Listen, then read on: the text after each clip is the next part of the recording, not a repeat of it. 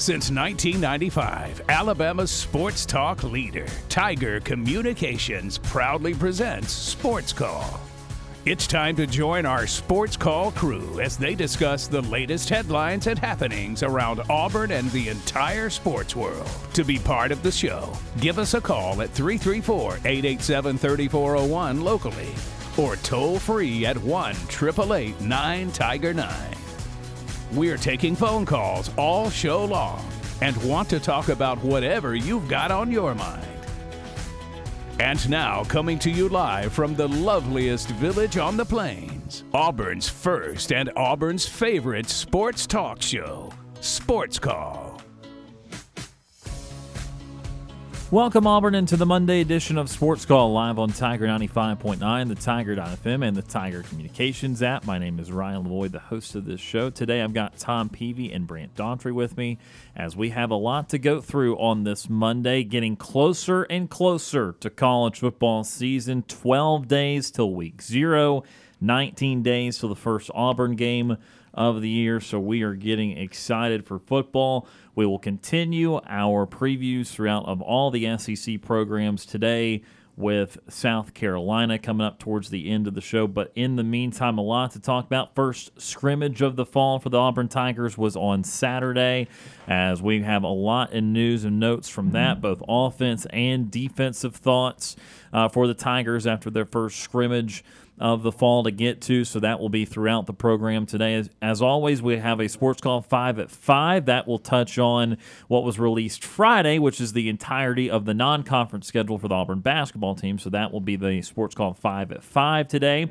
Also, we've got other topics such as the AP Top 25 being released for college football, another Auburn commitment over the weekend for football, a missed commitment in basketball and a whole lot more. So, a lot to get to in the show today. Of course, your phone calls on the Auburn Bank phone line, birthdays and sports, nightly TV guide, and because it's a Monday, we will, of course, have the best and worst of the weekend. So, a very full show for you here on this Monday afternoon. Ryan, Brant, and Tom with you here on this Monday. We'll start with you, Tom. Hope yep. you had a great weekend. Good to see you, sir. I, I it's good to see you. Glad to be back here on the show, and uh, yeah, it was a good weekend. Uh, if nobody has noticed, it's very, very, very with all capital yeah. letters hot outside right now, and uh, it feels like there's no end in sight. Yeah, but uh, yeah, what heated heat index is around like one ten. Yeah, one eighteen just in north Sylacauga. of. Yeah, it's brutal.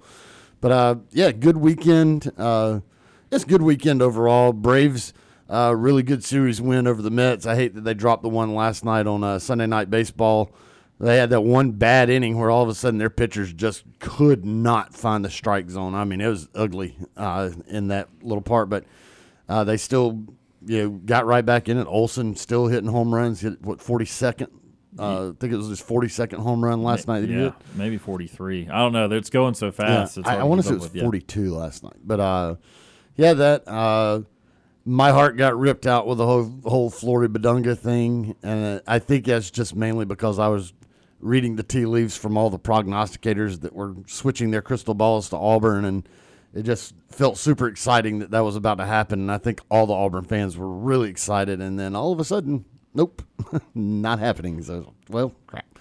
So, uh, yeah, got that going on. Scrimmage stuff going on. Um, still a lot of talk with the quarterbacks. Uh, you know, after the scrimmage, I think I don't know that I don't know that if uh, I, I think I, I think Hugh Freeze kind of scared a lot of folks with his comments about the quarterbacks because I think most people kind of started feeling comfortable with where it was going. And then all of a sudden, his comments were like, "Oh no, what's happening?"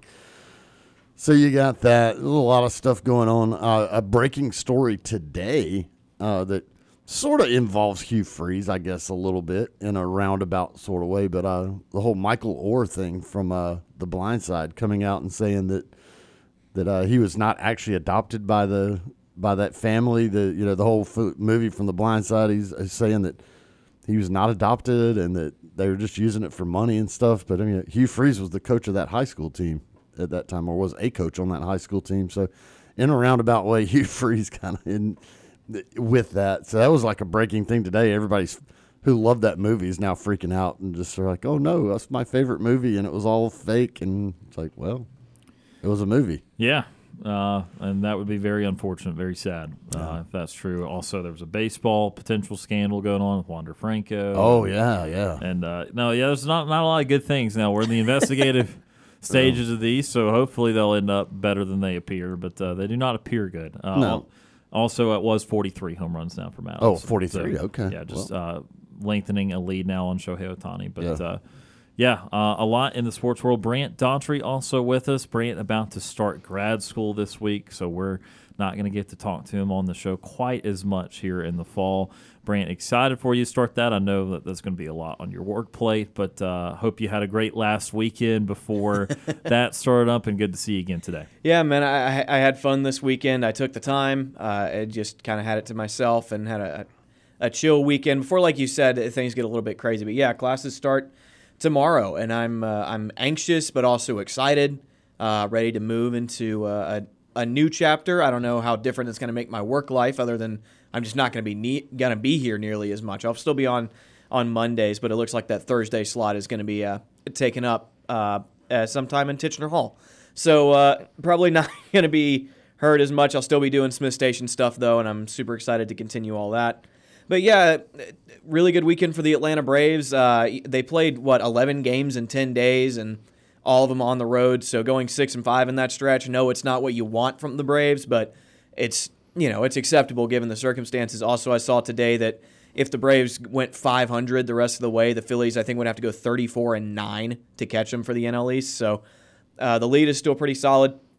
The quarterback stuff is interesting. I think we might be overreacting just a little bit because let's remember Payton Thorne was not here for spring ball. This is his second week uh, really practicing this offense. You can study it all you want, but until you're out there running it, it's going to be a little bit different. So right now, Payton Thorne might not be the clear-cut starter. I, I would I would wait another week or so before we declare him kind of dead in this race. But again, uh, first scrimmage is always important. You're not just looking at quarterbacks. Other guys stepped up. Obviously, the wide receivers didn't have uh, the worst game ever. I mean, uh, what two touchdown passes in that game? Obviously, the wide receivers have to step up.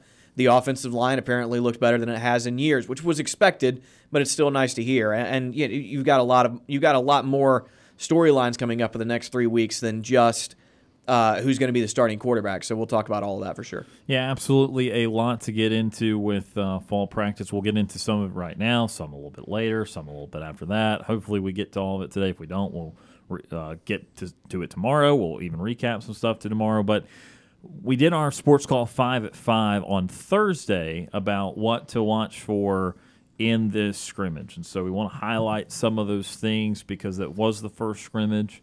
Uh, we, as I just said, 19 days away.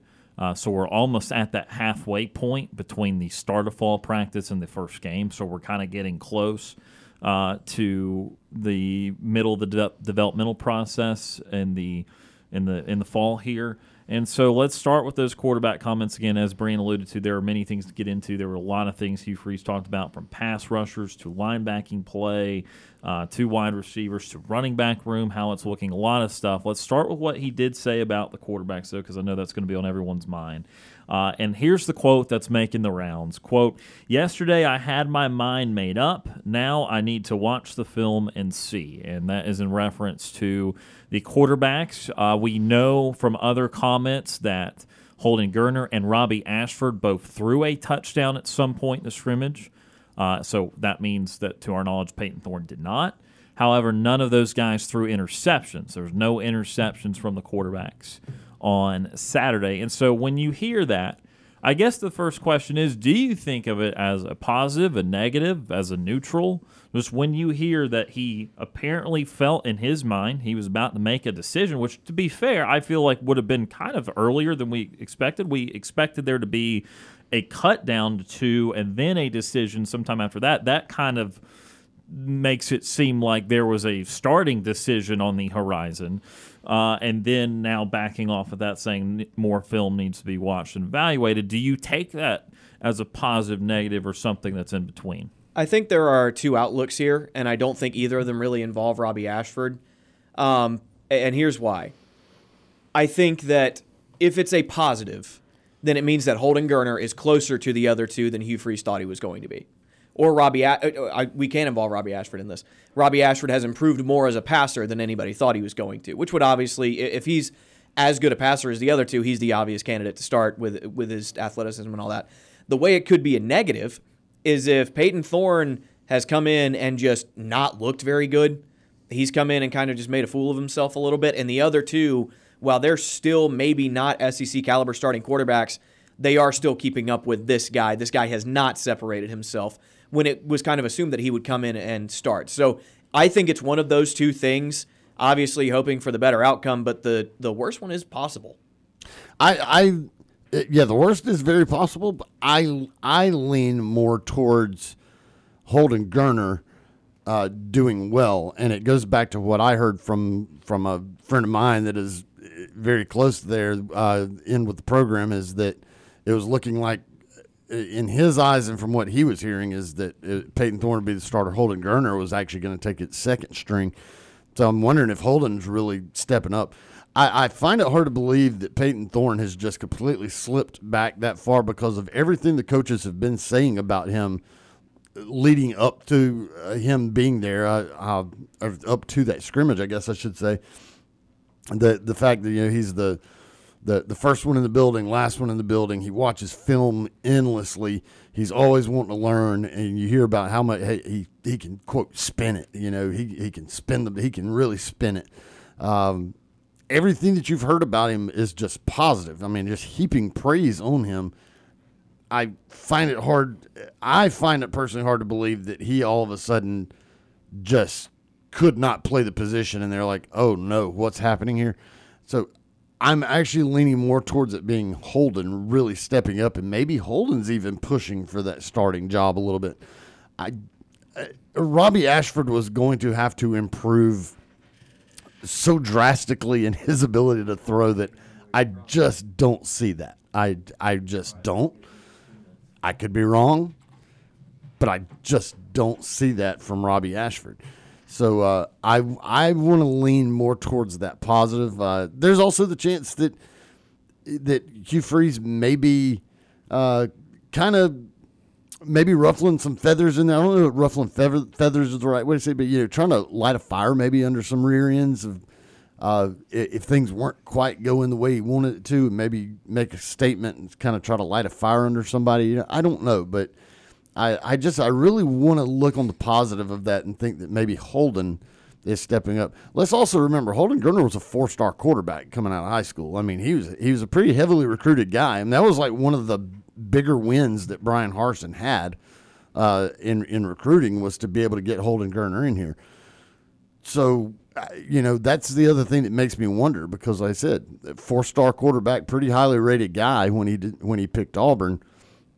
That makes me think that he is actually stepping up and maybe challenging Peyton Thorne a little bit for that spot. So we'll see. I'm going. I'm going more positive. I'm going. Got to go with the positive than the negative. Sure. Uh, you know, look, I think from my perspective, look, if, if Payton Thorne did not win this job, it would be a disappointment now, obviously, that disappointment would fade if the starter ended up playing well and led Auburn to a quality season. But you bring in Thorne, a multi year starter of a, a, quality program at Michigan State, who was a large part why we now make the Mel Tucker jokes because he was the starting quarterback on their successful team two years ago.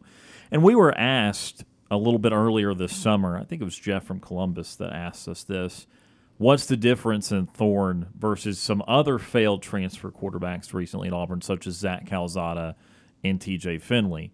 And the answer to that was that those guys, Finley and Calzada, never really won their job, never stuck, had many struggles when they started, and their teams were not successful with them. Whereas with Payton Thorne, he won that job. He nailed down that job for two years. He was good there, and one of the two years, Michigan State was really good there. Yeah. And so there were pretty clear differences.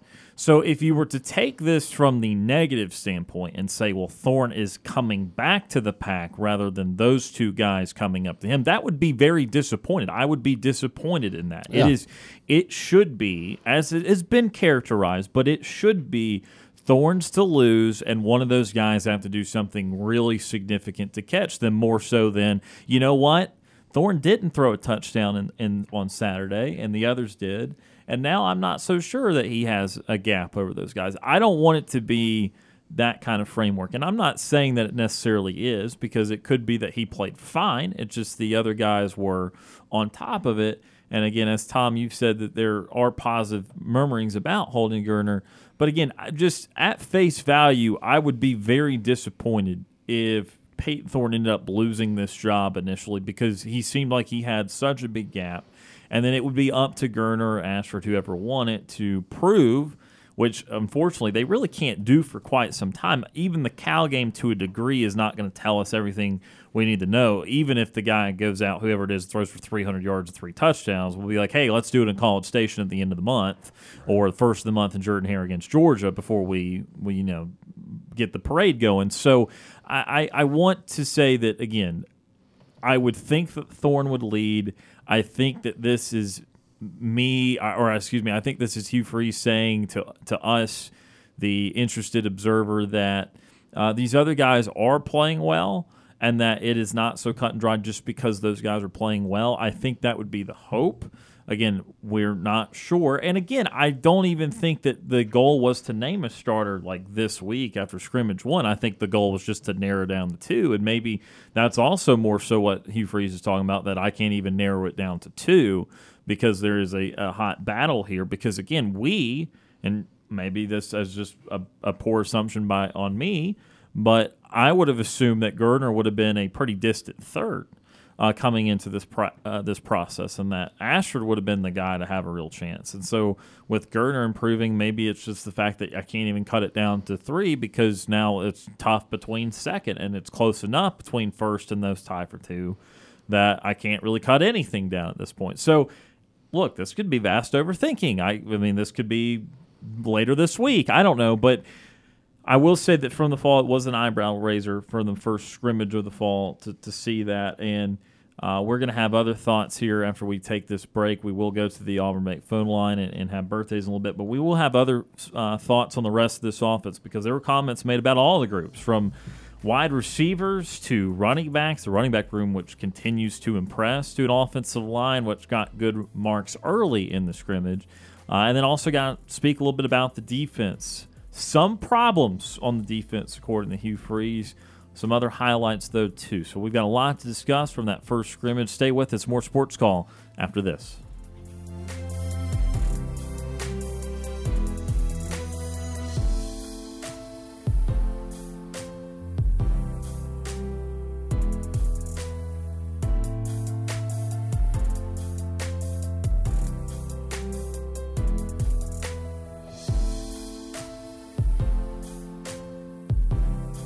Sports Call is on the air weekdays from 3 until 6 p.m.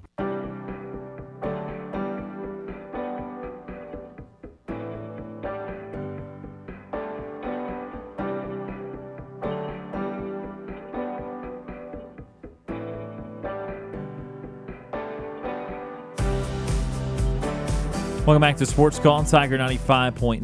Ryan Lavoie, Brant Daughtry, Tom Peavy with you here on this Monday afternoon. A sunny and hot afternoon as, uh, again, those heat index values over 110. Yeah, that was rough. Well, very humid. And uh, glad we are inside in the air conditioned Tiger Communications studios today. 334 887 3401 locally or toll free 1 Tiger 9 to join us on the Auburn Bank phone line. We go to that Auburn Bank phone line for the first time today. Matt from Tallahassee. Matt is with us. Matt, how are you doing this afternoon? Hi, hi guys. How you guys doing? Doing all right. Doing all right. I'm not. I know Ryan. I, I I know you heard the news, but Tom and Brent. I know you guys heard the news, but my mom and dad got hit by dogs, and it got to the week today. I got shot at by dog. Oh man, that's rough yeah, news. I'm really I, sorry, sorry man. to hear that, bud. Yeah, they're leaving at 4:45 today. They take him to the vet on Moore on Moore's Mill Road, and he's 16 years old. So I might come to the cheer today. I I understand, but man, we're we're sorry to hear that, dude. That, that's that's terrible. Yeah, we don't know if we're gonna get another daughter, but I hope we can though. But I, I do want to talk about. I do want. First, I want to talk about. Did you guys ever hear about the Biscuits game? I remember I told you guys I was gonna go to the Biscuits game Saturday. No, I don't. I don't. Uh, I don't think. we don't, heard I, about I don't remember. I know they had a big walk off home run. Yeah, me and my mom, me and my dad, and my brother went to both games, and they won the first. They won the first double hitter, and then they won the second one, and then uh, and so so some and yeah, and uh, that was it. That was the game that had fireworks, and and so so, but um. I want to talk about football too, and then for ba- basketball, and I might do some trivia. But uh, for basketball, what do you guys think about for? I mean, for football, what do you guys think about the commitment Auburn got from TJ? Uh, Yeah, T.J. Lindsey. Yeah, uh, solid pickup again for Auburn. Another uh, four-star guy. Uh, they have continued to rack up a bunch of four-star type of talent uh, over the last several weeks, even even higher than that at times. And so it just maintains the quality of their class. They're still 14th in the rankings, still top five or six in terms of average recruit ranking. So uh, that's a, another solid pickup. so, uh, uh, Tom and Brent, what do you guys think about the uh, TJ Lindsey and how you think that will help Auburn's defense? Yeah, I don't know if that kid's going to contribute this year. In fact, I, I know he's not, but uh, he's you know a highly ranked player, a really good defensive lineman. That was something that Auburn needed to improve on. They don't have a whole lot of uh, commitments on the line right now, so that's kind of the position group that I think they're going to focus on. And T.J. Lindsey's the first part of that. Um, and um, and Tom, I, I want to get your comment on it, and then I got a question for you guys. Uh, what do you guys think about Auburn playing against uh, U UNC at, at the Rocket City in Huntsville? And then I I heard that Auburn was trying to get a, a player. I think he's a four star for uh, that uh, he's looking at Auburn. He has visited some other colleges, but uh, what do you guys think about what do you guys think about that? Yeah, on the uh, Auburn UNC Asheville game uh, in Huntsville, I think it's exciting for Auburn to play on neutral floors that are still around this state or near it. Uh, give some fans of Auburn another chance, another location to go see a basketball game. This basketball team has certainly grown in popularity and been able to put together a lot of solid seasons. And so, uh, again, it's good to take that show and and uh, get some of other other Auburn's uh, part of their fan base around to be able to see that. And then, uh, I, are you talking about a basketball recruit or a uh, another football recruit? A basketball recruit. Well, they missed out on the uh, the five star center this weekend, uh, Flory Bidunga. I think there's some a couple other guys that they're going to be working on here in the coming weeks, but I know that was the big one that people were were wondering if he'd end up committing to Auburn. And uh, and so, so yeah, and um, another thing is before I do some trivia, uh, has James mentioned any more questions for me? James actually didn't uh, call in the last few days of last week. I think he went on a uh, vacation to Florida, so he's not called in the last few days. Okay. Um, is are you guys gonna try to work on sometime like so like if I call or James calls that we can talk to each other on the phone? Have you guys ever tried that working with that before? Yeah, we've still we still at this time don't have the, the capability to, to pair two callers on at the at the same time. If we ever get that feature, we will let you know. But as of right now, we still can't have two different callers talking at the same time. Yeah, if we if you guys ever get that, like I said, if like uh if James calls or something like that, like uh I can answer the questions the best uh he wants to ask me and stuff. I'm just like I just can't look any uh, any YouTube. Now I could like probably watch the church service on YouTube, but I can't look at Michael Phillips or Tebow. Um, and so so uh, I'm sorry about that man. Um, and so so, but uh, how do you think probably um,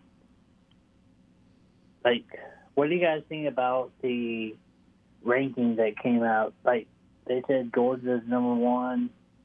Uh, what do you guys think about that? Do you think, do you think Auburn will probably still get in the rankings in football? And if they do, what number do you think they'll probably be? Yeah, the AP Top 25 came out this morning, and it did have uh, Georgia number one, and it had uh, several SEC schools there in the in the top 25 as usual. Auburn ended up uh, having votes to be ranked. I think it was either 36th or 37th if you if you total up everything where they'd be ranked in the complete country if you add in the votes to be ranked category. So uh, they only were voted in the top 25 by two people. Obviously, if Auburn wins a bunch of games, they will get up there. They've got such a weak start to their schedule. They should start 3 0. I don't know if that'll put them in the top 25, but it'll certainly move them closer at minimum. So uh, if they certainly, if they can start 4 0, if they can beat Texas A&M in uh, week four there, they'll absolutely get into the top 25. Well, uh, how are you guys? How's you guys' uh, games going? Are you guys almost done, or you guys still playing? Yeah, we uh, we have our playoff game tomorrow night. We did actually win a game last Tuesday. It was our, our first win there. Uh, we were very excited about it. Won twelve to eleven. We ha- had a pretty big lead going in the last inning. Nearly blew it, but we held on, and so uh, yeah, we got a win last weekend. Then we have a play or last week. Then we got the playoffs tomorrow. Hey, Tom and Brent, did you guys get any hits? Uh, see, I went three for three in the, the game that we won. I went three for three. And then the last game, I think I only batted one time, maybe, and I hit into a double play. Did you play? What position did you play, Tom? First base. Uh, Brent, did you get any hits? I didn't get any hits in the first in either game, but I walked. I think in my five at bats, I think I walked three times. So that's not a bad day. It's not not not my best day, but not a bad one. Yeah, I was gonna tell you we. Uh, I was gonna tell you guys. You guys gonna be. Uh, you guys gonna be uh, happy at this. We got our uniforms, and uh, can you guys guess the name of our our our team the team on? Can we guess the name of the, the team that you're on? I don't. Uh, I don't think so. I don't. I don't. I'm not sure. We're we're called the Auburn the Auburn Pilots. Auburn Pilots. Okay, ready for takeoff. Yep, and we got a game. Uh, we got practice this Thursday. It's a last practice, and then we got a game. Columbus, Georgia, September second. The same day Auburn plays. Our game's at one o'clock, and uh, so um, it'll be twelve o'clock here. But uh, and so so, but yeah, it, it's like uh, maybe what the weather will cool down a little bit by September. Yeah, I'm thinking it will. It can't get it can't get much hotter than it is right now. Yeah, I was gonna cut the grass today. My mom said like it was too hot, but Thursday is supposed to be like a five percent chance of rain, and uh, on Beehive Road and stuff. So, but it's supposed to be eighty nine, so that's not like too hot. And but our baseball coach lets us have a lot of water breaks, and so so let's see what trivia do I want to do. Uh, well, hey, I got a question before I do trivia. You guys are talking about Thorne and with uh, Gonzala and the other quarterback for uh, uh, for Auburn and stuff that. Can you guys compare Thorne to probably Cam Newton and Nick Marshall? Not, nothing alike. Uh, they are they are completely different types of quarterbacks. Uh, Thorne is is a pocket guy. Uh, he does not have the athleticism that Marshall or Newton had. He does not have the size that Newton had. Uh, not as quick as Marshall. Uh, they are they are very different. Okay. And who picked up? Uh, who did Tank Bigsby go to the NFL? Uh, Tank Bigsby went to the Jacksonville Jaguars. Yeah, had a good debut in their uh, preseason game. Okay. Yeah. Okay. Trivia I want to do. Let's see. Got to do trivia, then we gotta got to get on to our next caller. Okay, I'll pro- I'm pro- I'm feeling pretty good, so I'll probably do this here. Uh, can I do? Let's see. I'll do football uh, trivia, uh, like Auburn trivia, uh, something like that. like an Auburn basketball or football or baseball? Uh, yeah, we can do we can do Auburn uh, Auburn football trivia here uh, Okay. r- real quickly. When is the last time that Auburn won the Iron Bowl? Last time Auburn won the Iron Bowl. I'm kind of cheating a little bit. Uh, I have to say in 2019. 2019 is correct. That was a incredibly high scoring, high octane game, and And- Auburn was able to get it. Auburn 48, Bama 45. Yes, it was. That was a great game. Good job, Matt. We give you. Uh, let's give you one more here. Brant, you have one? I Or do. Yep. Uh, in what year did Auburn win its first national championship? 2010. That was its second. We're looking for its first, but that you you did get the second one right. Has to be 1950 something. It was 1950 something. 1957. Yep, that's it. Very good job, Matt. Very good job. Okay, look, I said I wouldn't do this here, but hey, it'll kind of cheer me up a little bit. So let's do it. Are you guys ready? We're ready. We're ready. Five, four, three, two, one. War Eagle. Hey, beat Bama. 210 to 1. Booyah. Hey, if you guys see JJ, uh, try to get him on on the on the uh, on the radio, and if you guys can try to get Bruce Pearl or to my man Devon Reed on radio and stuff like that. I like to talk to them and ask them questions and stuff like that. So, but um, you got hey Tom, I'm glad you're behaving. Um, you guys just pray for me and my mom and dad. Uh, Jilly's part of the family to us and stuff like that. So. If you guys can keep us on our prayers, and if James calls and has any questions, he can email. You guys got my email address. He can email me. Yeah, absolutely. Uh, uh, you know, um, so, so hey Brent, What's up, man? you said you need a girlfriend on the radio sometime. Yeah, it's still Tom's girlfriend. Uh, still Tom's Tom. girlfriend. Yep. Tom, Tom, you need a girlfriend so I can ask her questions sometime. Okay, I'll, t- I'll I'll see what we can do about that. All right. Hey, tell Brooke, tell Brooke, I tell Brooke, I said, hey, you guys keep our keep us in our prayers, please. We, we will certainly do that, Matt. We appreciate War your phone call. War Eagle. That is uh, Matt from Tallahassee, Matt for Auburn, joining us on the Auburn Bank phone line. We're going to take our next time out. Back with more sports call right after this.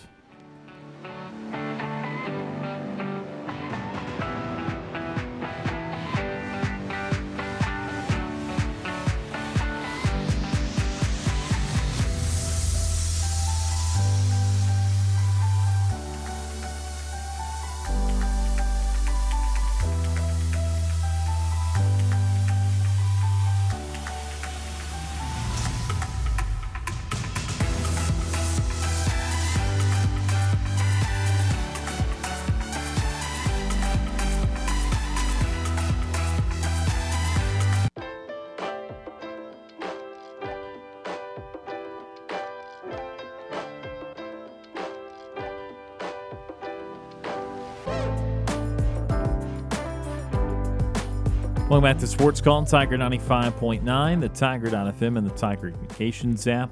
Ryan Lavoie, Brant Daughtry, Tom Peavy with you here on this Monday afternoon. Let's go back to the Auburn Bank phone line, 334-887-3401 locally, or toll-free 1 Tiger 9. Next up on the show, Ward Dam Steve. Retire Ward AM Steve is with us. Steve, how are you this afternoon? Much cooler in here. How's it uh, for you guys? Same, uh, Uh, it's very nice- hot outside. Yeah, that, it, thankfully we have AC in here because it is brutal outside right now. Yeah, I was out down to the Fairhope Pier with my wife, and uh, our uh, car's uh, thermostat, I mean, the thermostat, the temperature inside was reading 104 degrees. Uh, we had air conditioning on, so that's that's how, how hot it is. But anyway, enough of my whining. Let's get to it, guys. Speaking of hot, uh, I saw that today, uh, according to uh, Jason Caldwell's practice schedule, that the guys had practice. And I hope to gosh, you know, they are not doing this, you know, in this kind of heat outside, and they're doing the inside. Do you guys know? I, am sure they're doing. Uh, they've got to be mixing a little bit of both of it in, and and the reason I say that is you got to get these guys acclimated to playing in the heat because you know those first few games it's usually pretty darn hot, and so you've got to be uh, conditioned in this heat. However, they're not going to get it to a dangerous level, and that's why you have indoor practice facilities. Right. So I'm sure I'm sure they must be uh, consulting with uh, the medical staff there, oh, right? Absolutely. They they they've got all sorts of medical staff.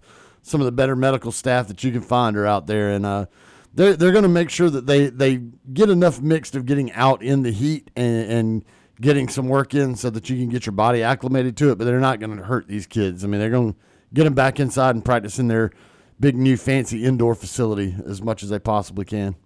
Yeah, and I'm referring to a, a, any any programs right now that because uh, I know you read, I've read them where you know football players, you know, condition for have had you know um, medical issues come up uh, because they were practicing in the heat. So I hope uh, that they are uh, being very cautious. All right, moving on, guys. Uh, sticking with our team, this came up to me from FootballScoops.com uh, uh, website, and the uh, article is about who are the most impressive new staffs of the 2023 football season. Uh, have you seen that article? I've uh, I've not, but I think I, or I've seen a headline that Hugh Freeze and, and company were third, I believe. Exactly. Yeah, number three. Yeah, and the other teams: um, Charlotte, number ten; Western Michigan, number nine; Liberty, number eight; South Florida, number seven; Colorado, number six; Purdue, number five; Nebraska, number four. I didn't see who they had as number two and one. So, do you guys happen to know? Yeah, not not off the top of my head, no. Would Wisconsin maybe be in there?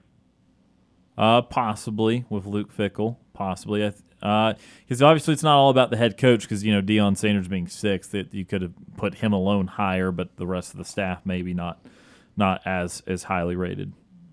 And then they had who is the most underrated hire at Auburn, and I thought this is interesting. Who do you think they put as being the most underrated hire by Hugh Freeze? Hmm, I'm not sure. Wesley McGriff? I don't know. I was actually thinking maybe Montgomery. Kent Austin. Interesting. Okay. Yeah, because um, I forgot that it says here he's a co-coordinated quarterbacks coach uh, at Liberty, and now of course he's the special assistant to head coach, quality control. It says, uh, but they said the reason they put him in there as the underrated hire because he was actually a coordinator at Ole Miss, uh, and also uh, was I didn't know had head coaching experience in the CFL for the Saskatchewan Roughriders and Hamilton Tigers. Didn't know that. Interesting. Oh, uh, moving on, guys. About the uh, comments that have been, I think, uh, all my, myself included, misinterpreted uh, about Coach Freeze saying he's had to rethink uh, his uh, or his thoughts about the uh, the quarterback situation. Well, according to uh, Mr. Phillip Marshall's uh, column, he said that the words spoken by uh, Hugh Freeze regarding this were widely misinterpreted. Because what he was asked by a reporter, uh, he responded to a question about whether uh, Hugh Freeze was ready to narrow the candidates down to two. And that's what his response was about. Not whether who's a starter, but had he narrowed down to candidates uh, to, to down to two candidates. All right. yeah, I mean, got, we, we reference both that. there. Yeah, I mean, we reference both. But if the if the if the question was more about narrowing it down, then we did hit on that towards the the end of our discussion earlier. Okay, so uh, I'm still reading, you know, uh, glowing comments about Ashford and his uh, performance and performance. Uh, but you guys think it may be Geriner? Yeah, I mean that's uh, that's what Tom's believing. I, am not as confident either way. I think it's I think it's 50-50. Um, I think Ashford led that coming into the fall, and I think Geriner has been the one that's caught up to him. But I don't necessarily view there as a favorite, and obviously it's a pretty close call for Freeze there too. All right, but I'm not so concerned right now about the quarterback, as after reading this column from Stat Tiger, according to his uh, stats information, that uh, um, there's some red flags for our defense, and particularly the run defense, guys. If you haven't read it, you might want to read it. Uh, but he goes through some rather alarming statistics. Last year's we were an all-time low according to his stats when it came to our rankings in uh, the run defense. Yeah, yards We per carry was like 104, 105. Something like 97, 97. There was another stat that had it in the in the low 100s, but yeah, no, it was really bad. Okay. And he said for the past five seasons, uh, we've been able to hold opponents under 140 yards, 53% of the time. Well, he brings this up because Mr. Ron Roberts, as defensive coordinator, has not had a glowing, let's say, uh, resume uh, in his defense. Uh, and he says Roberts currently operates a 3-3-5 scheme. And I read some other comments later on that says that's not been the most effective scheme. And so he educated me here uh, versus 3-3-4. But he then uh, uh, itemizes or, or delineates uh, Roberts' defensive uh, performance uh, with past teams. And he said that Roberts' defense held their opposition to 140 yards 40.6% of the time. He said that's worse than Auburn's five-year history uh, recently. And then he said his defense has allowed over 150 yards rushing 50% of the time. He said that's worse than the run defense under Bryan Harsin. I said, crap. Uh, then he goes on to say that eight of Auburn's 12 regular season opponents have been averaging over 150 yards rushing last season. And he says, I don't usually buy into the results of one scrimmage, but I do see a potential red flag with Auburn's success running the football. Uh, and uh, he says, 10 times over the past 40 seasons, Auburn has finished the season with a run defense ranked 52nd or worse. And he says, don't forget the rule changes, of course, in running uh, the running clock. So, uh, guys, uh, what, what are your thoughts about uh, Mr. Ron, uh, Mr. Ron Roberts here and his three-three-five scheme of uh, run blocking? Because I, I read over the weekend that you know several of our running backs kind of tore tore holes. I don't know what to make of that. Yeah, I don't believe he's going to be doing much three three five. I think that what you're looking at um, this team, we have already discussed throughout the summer how uh, sneakily bad the rush defense was last year, and we've been very focused with the offense side of things because we have seen that there is obviously now a offensive head coach in here and want to see how that improves in year one. But I don't think that the rush defense will be great. I mean, uh, not you didn't really have to go through all those numbers to to go through why that's going to be the case. I don't think it's all about Ron Roberts. I just think that they don't have their best players on defense up front. I think all their best players are in the in the Secondary. In the secondary. So, uh, I mean, like I I can tell you without those detailed stats that that it's going to be very difficult for Auburn's rush defense to make a lot of hay. They lost some of their best guys up front last year, which were more pass rush guys anyway. But uh, again, their their defensive line are I mean they're not they're not supposed to be great. That's going to be the one of the weak points of the team. Well, um, I guess the reason I bring that up because, uh, you know, it, it, it concerned me. I didn't know uh, about Ron Roberts' uh, history uh, when it comes to his defenses and how really they weren't that outstanding. And that's, in fact, when he said that his uh, Roberts' uh, run, his defense, you know, um, was worse than Auburn's recent five-year history. That, that kind of alarmed me there. The thing is, Auburn's coordinators were very recently group of five head coaches that were fired. Uh, they have some coordinating history in their past that is positive. They have some coordinating history in their past that is negative. They, these guys have been coaching for a while. Eh, No idea if they're going to be good at Auburn, but you take Hugh Freeze has looked at those resumes and said, "I trust that they will be more good than bad," and that we're going to have to wait and see. All right. Well, I hope that your view is the one that you know actually becomes the well, outcome. It's, it's not my view; it's Hugh Freeze's. yeah. Well, I hope he's correct because uh, I mean, you know, numbers don't lie. Only those who interpret them do, right? And when I saw that Ron Roberts' defense has been worse than Auburn's recent five-year history, I said, well, "Wow, how can that be?" You know, how can he have been this maybe uh, not not that great in The other uh, thing, other other than last year, Auburn's had a really good defense for a while now. I mean, you go back to the Kevin Steele days; those were some of the best defenses in Auburn history. Now, yes, last year was historically bad, but before that, Auburn had really, really good defenses. Okay. All right then. So um, I guess we just have to see how things uh, I hope Auburn's defense, you know, is. And you're not convinced he's going to be because he's saying here that he utilizes a three-three-five scheme, but you're saying no, he probably won't be. I have no idea what kind of scheme he's going to use. He's probably going to run a, just- a mixture, like yeah, most college think that's defensive good- coordinators. He's going to run a mixture of things. Yeah, I just don't Okay. think that'll be the the everyday game plan.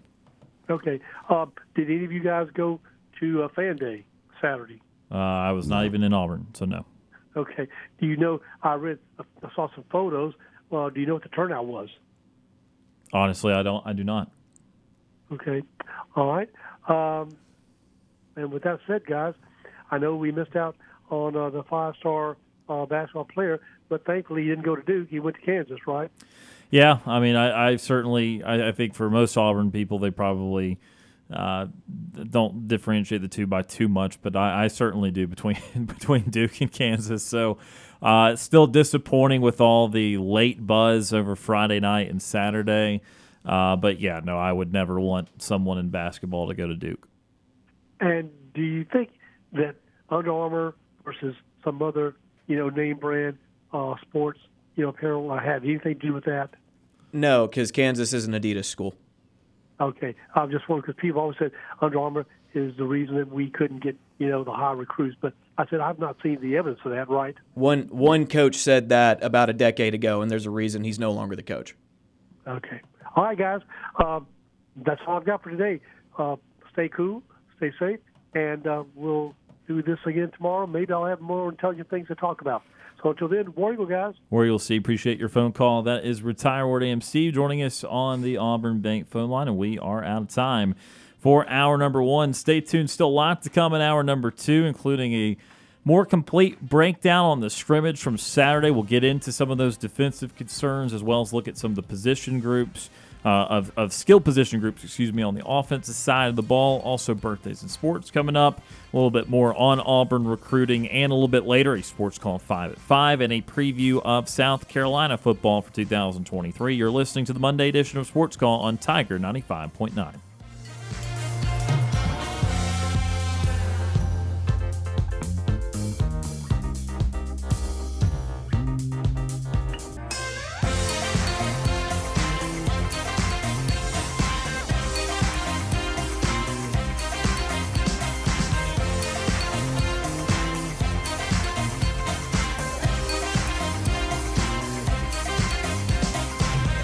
One hour of our show is in the books. We've got more to come. Stay tuned for another hour of Sports Call right after the break. Since 1995, Alabama's sports talk leader, Tiger Communications, proudly presents Sports Call. It's time to join our Sports Call crew as they discuss the latest headlines and happenings around Auburn and the entire sports world. To be part of the show, give us a call at 334 887 3401 locally or toll free at 1 888 9 Tiger 9. We're taking phone calls all show long and want to talk about whatever you've got on your mind. And now, coming to you live from the loveliest village on the plains, Auburn's first and Auburn's favorite sports talk show, Sports Call. Second hour of Sports Call starting right now. Tiger 95.9, the Tiger.fm, and the Tiger Communications app. My name is Ryan Lavoie. Today, Tom Peavy and Brant Daughtry are joining me. Got through the first hour of the program today, two more hours to go on this Monday afternoon. And part of the first hour, we had phone calls. Part of the first hour, we talked a little bit about the quarterback situation with Auburn and the comments made by Hugh Freeze uh, on Saturday. So let's go ahead and, and move on to some other position groups, other parts of the team, what we know about that Saturday scrimmage. It was going to be a scrimmage that was open to the media. There was a plethora of thunderstorm activity last week, changed some schedules around. They ended up not letting the media go in for viewing, but obviously still had availability with coach uh, Hugh Freeze after the fact. So this is where we're getting uh, a lot of our information from is the words of Hugh Freeze after that scrimmage. So uh, let's talk the rest of the offense now and some other observations. Uh, there continues to be high praise for the running back room.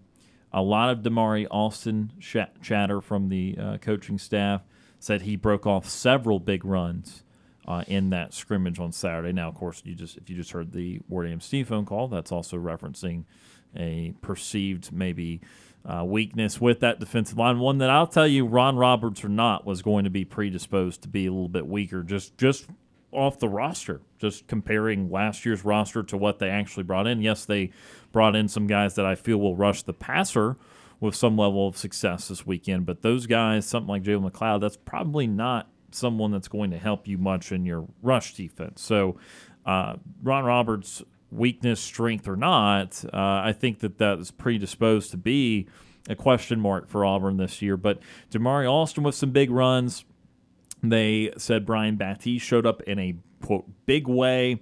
Also, uh, Jar- Jarquez Hunter looked quote solid, and Jeremiah Cobb quote is going to be good. Uh, I read that to say that Jeremiah Cobb is very much a freshman, and it's going to be hard for him to earn opportunities this year. But believe me, he is a four star player that a lot of big schools wanted. He is going to show up at some point. Uh, really continue to hear good things about Damari Alston, and I'm continually surprised by the positivity towards Brian Battie. Uh, again, I know that he was very productive at South Florida. This league is obviously still much different than the AAC. So running between the tackles for me will still be a question mark until we actually get in the gameplay. But by all accounts and and fall, they they keep saying that he can do it. He's not just going to be someone that we're just spitting out wide trying to get the ball on the edge. Yes, that could be something that he does. It could be returner and all that sort of stuff, but uh, they continue to me to tell, regardless of the Jarquez Hunter situation, that this feels like a I don't want to say purely by committee because that's not to say that Hunter's going to leave most games not having the most carries. He will, but that there's going to be opportunities for those guys if they if they start off five carries, forty yards, they're not going to stay at five for forty. They're going to get five more carries throughout the game, and I think they really like the running back room.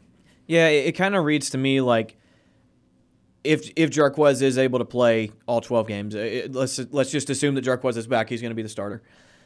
I, it feels to me like he gets two drives and then another guy gets a drive. Then he gets two more drives and then another guy gets a drive. And then you know that's that's kind of how they handle the rotation. At the end of the day, I think we're looking at something like 20 carries for Jarquez Hunter and eight to 15 for the second guy and five to 10 for the next guy. And, and it does feel a little bit like running back by committee, but you do clear you do have a clear starter uh, you've we've seen a lot from uh, uh, goodness twenty two was the Damari Alston. Damari Alston. We've yeah. seen a lot of Damari Alston hype. I guess it been seen a lot of videos of him. He's apparently breaking a lot of runs in practice. We'll see how it translates into games, but they're apparently pretty high on Damari Alston. The Brian Battie thing will be interesting. I'll believe it when I see it that a guy who weighs a, what 160, 170 pounds can run between the tackles in the SEC. I, I'm not saying they're not trying him. I'm not saying that he's not tough enough. I'm just saying there's a reason that SEC running backs are around 200 pounds. You know, you've got to be able to take a beating, and I, I just don't know if he physically can. Uh, but certainly, if if you can run between the tackles, then you know that's another thing you can do with him out there. And obviously, he's got the speed and the athletic the athleticism uh, to handle kickoffs. So clearly, he, you know, get him the ball in in open space, so you can do multiple things with him. And if he can, then that's great. But either way, I think that Auburn's running back room is shaping up to be really good this year. Yeah, uh, the, we always knew that that running back core was going to be good just because of what you had coming back. You add some of those pieces in there. Uh, now with, uh, with Brian Battie, I've heard a lot about him as a kick returner. I've heard he, he could be electrifying as a kick returner.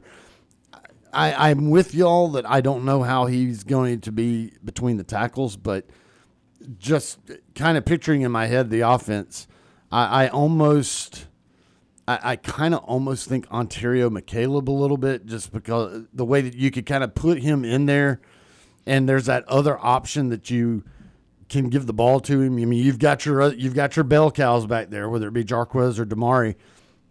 But if you have a Brian Battie out there that can be electrifying like that, especially if he's on the, you know, can be electrifying on the edge, that gives you that gives a defense another person that they've got to keep account of. And if he can hurt you getting to the edge like that, then you're able to do some fakes on the inside and give it to him around the corners or, or however you want to work that. I mean, so if you have him on the field and defenses know that he can be electric when he gets the ball in his hands, it may not need necessarily be between the tackles, but it's another person they're going to have to account for. And let's also take into consideration if you have a quarterback, we're going to assume Payton Thorne, not a quarterback that you are expecting to really hurt you with their with his legs. Sure, he can move a little bit. I mean, he's mobile enough, but he's not a guy that you're just like, oh my gosh, that guy can destroy us if he starts running. So you keep that passing aspect, but if you get a guy like Battie in there that can hurt you on the edge, then that kind of gives you that extra uh, run thing that defenses are going to have to account for. I think that's probably where they're looking at using him.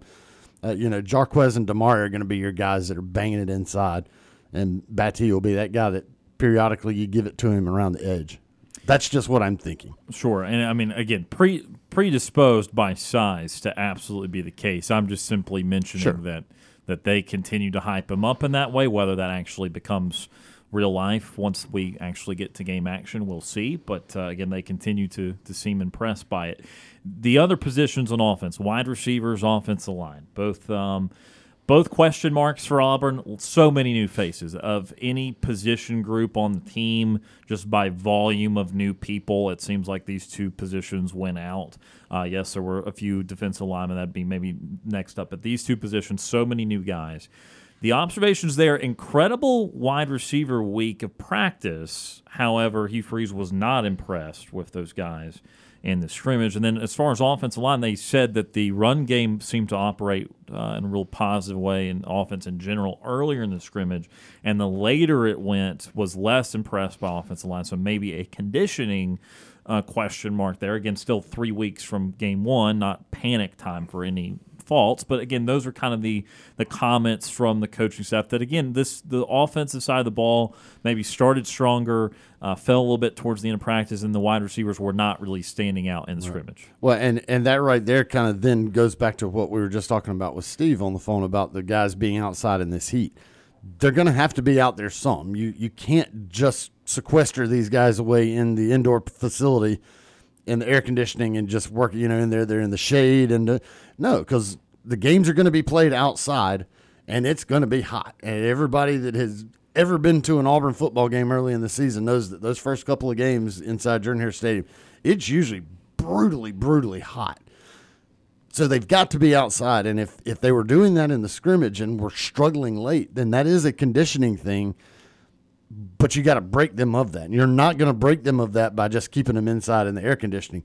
Granted, you don't want to get dangerous with it and have guys falling out from heat stroke and all. So I mean, you have to monitor that. But if that is a conditioning thing that you saw in the scrimmage, then the way you break that is get them out there in this heat and work them. So I, you know, I'm gonna go off the I'm gonna go off the idea that the heat kind of started getting in, getting to them, the conditioning started getting to them, and uh, but that's why you do these preseason scrimmages and these workouts is you see what's working, you see what's not working, you see the conditioning that you're in or that you're not in, and you fix it. And I'm putting my trust in Hugh Freeze and that staff that they're going to see the deficiencies and get it fixed. And so that once you get ready to kick off against UMass, there's still going to be deficiencies because it's the first game of the year. There always is. I don't care who you are. You can be the best team in the country. There's still things in the first game, kinks and all that you got to get worked out. So uh, get them worked out now. Get the conditioning up to where it needs to be uh, by the time you kick off. And let's get ready to roll with it. Yeah, you know, Hugh Freeze's offenses have always gone fast. He's going to hurry up, no huddle. He's gonna put. He's gonna go as fast as possible. And any high school football player can tell you how exhausting it is to practice a two-minute offense, much less do it in a scrimmage situation. So, I, conditioning, yeah, totally get it. These are guys that are coming from not hurry up, no huddle offenses to playing this new style of offense, and not it, new to them. It's been around for a little while now, but new to them, and they've got to get conditioned for it. And you cannot condition to that point in what a, a week and a half, something like that. So it totally makes sense that the Heat got to him offensively a little bit, and when the offense starts to get tired, the defense will take advantage. So that that part checks out to me. Where do you guys want this offense to settle in terms of pace this year? We, I think the numbers at Liberty that were talked about last week, or they ended up being 30s or 40s in plays per minute, and and some things go into that, incomplete passes, that sort of thing. But Is there a target for you how fast you want this offense to operate? I just don't want to see. And you know, I I've defended Gus Malzahn a lot, but one of the things that I disliked about the Gus Malzahn offense was every time you got a first down on a play, you're going to go as quickly as possible and run the exact same play again. same play, Run the exact same play. I don't want to see that. If we start seeing that, then you know we're we're you're in trouble again. You know, you just paid a guy forty million dollars, so you didn't have to watch that, and now we're watching it again with a brand new guy. So that's what I don't want to see. Um, I also don't want to see the thing that Gus started to do when when his struggles really started at around 15 or 16, where you go out there, you go as quick as you can, and you go three and out, and now your defense has had a minute and a half to rest. Yeah. I, I want to I want this team. I, you know, I don't care what style of offense they run, man. I just, I, just, want, at the I, I end of know the it's, day, I know your yeah, question Score the is points. Yeah. just score, score the points. How, who cares how they're scored? But uh, if I'm going to play along with this question, I want to see the offense put pressure on the defense. I want, I want the defense to be reactionary, not the offense just going fast because we have to go fast and that's how we've always done it. So we're going to go fast. I want the speed of the offense to be something that affects the defense more than affects the offense.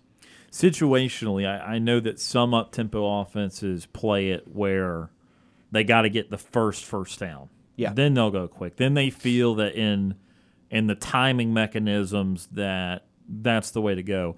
Someone that's incredibly wild, but I still we still love to talk about him, Lane Kiffin, who basically goes no matter what, even if they haven't gotten the first down yet. If he gets six yards on first and ten, he's going to go very quickly for second down.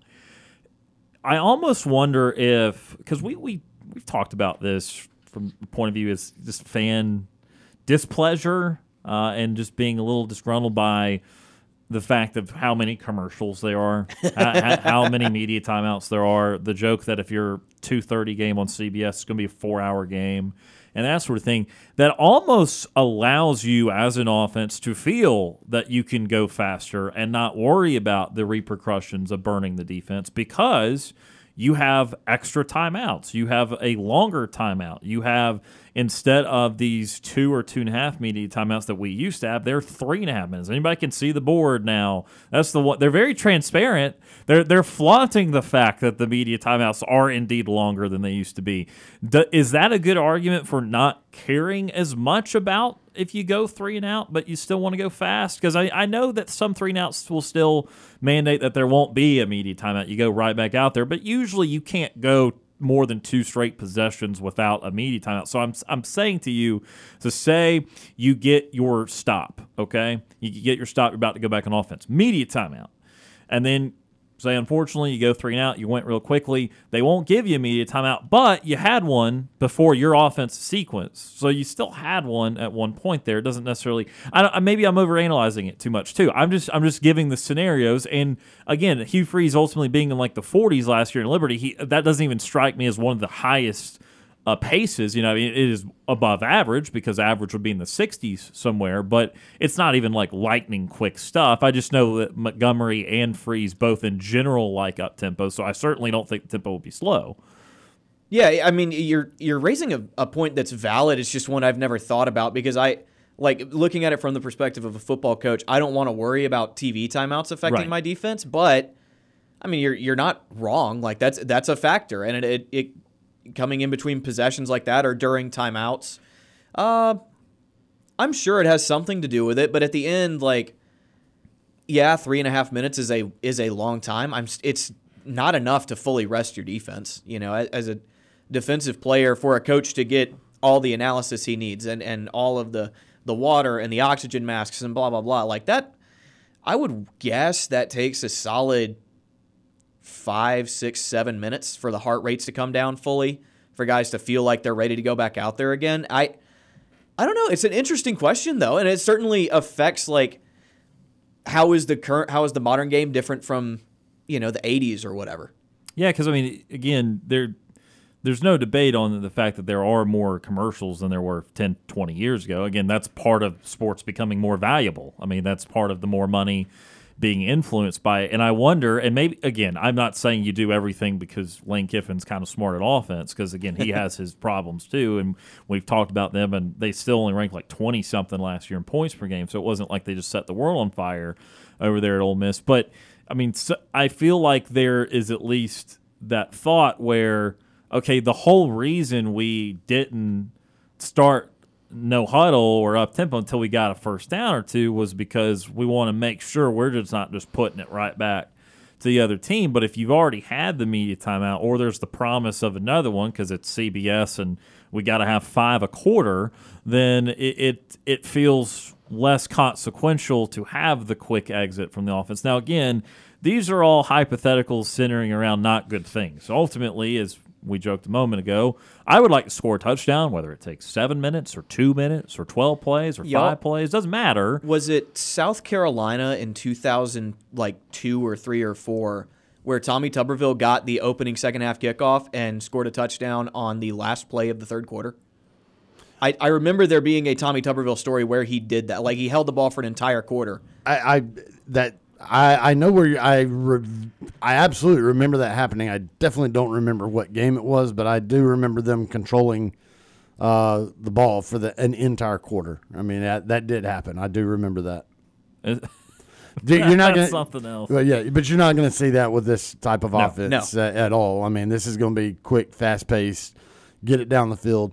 But I, but I agree with everything that you're talking about. I mean, it, it's fast pace. That hurry up is it can be detrimental to a defense. But if you're not successful with it, like we just were talking about, then your defense right back on the field again, and, and you don't want that. So. Um, I, I think it's going to be a mixture of, of some different stuff. Uh, you know, they want to hurry when they can, but they're going to try to slow it when they when they need to. Uh, they they also, uh, you would hope as a staff on the offensive side, they also know when they uh, defense is gassed and we was like, "Hey, A hey, little let's, instinctive there. you're right. It's like let's try to slow this down and give our guys a chance to to get to, ca- catch the wind over here, and so that we're not like immediately three and out, in, you know, in quick succession. And now we're, we've got them right back out there.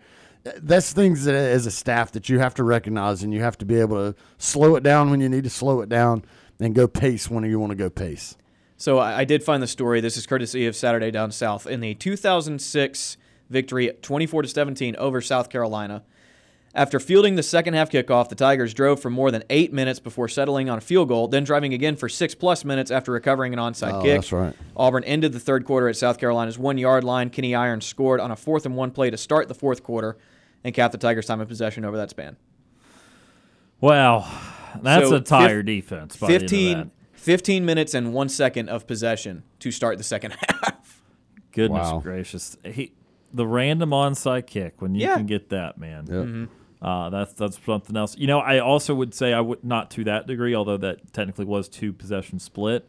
Um, the clock will expire slightly quicker now in 2023 because they will not be stopping the clock as much.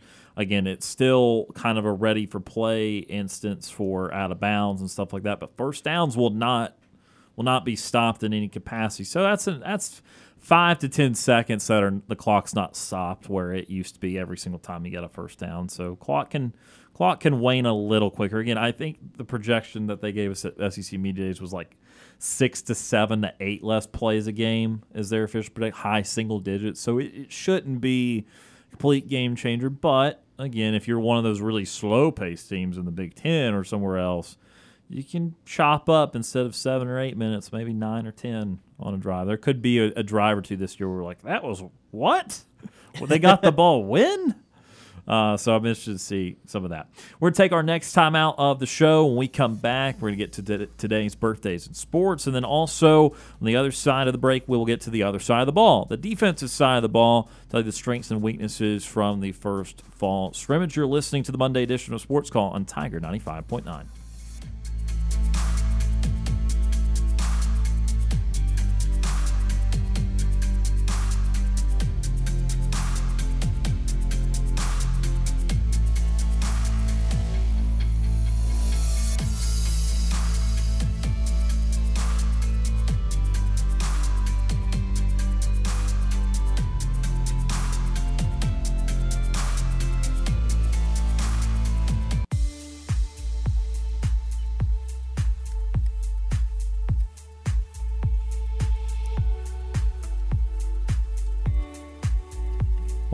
Welcome back Sports Call on Tiger 95.9. Ryan Branton Tom with you here on this Monday afternoon, halfway home on this Monday afternoon.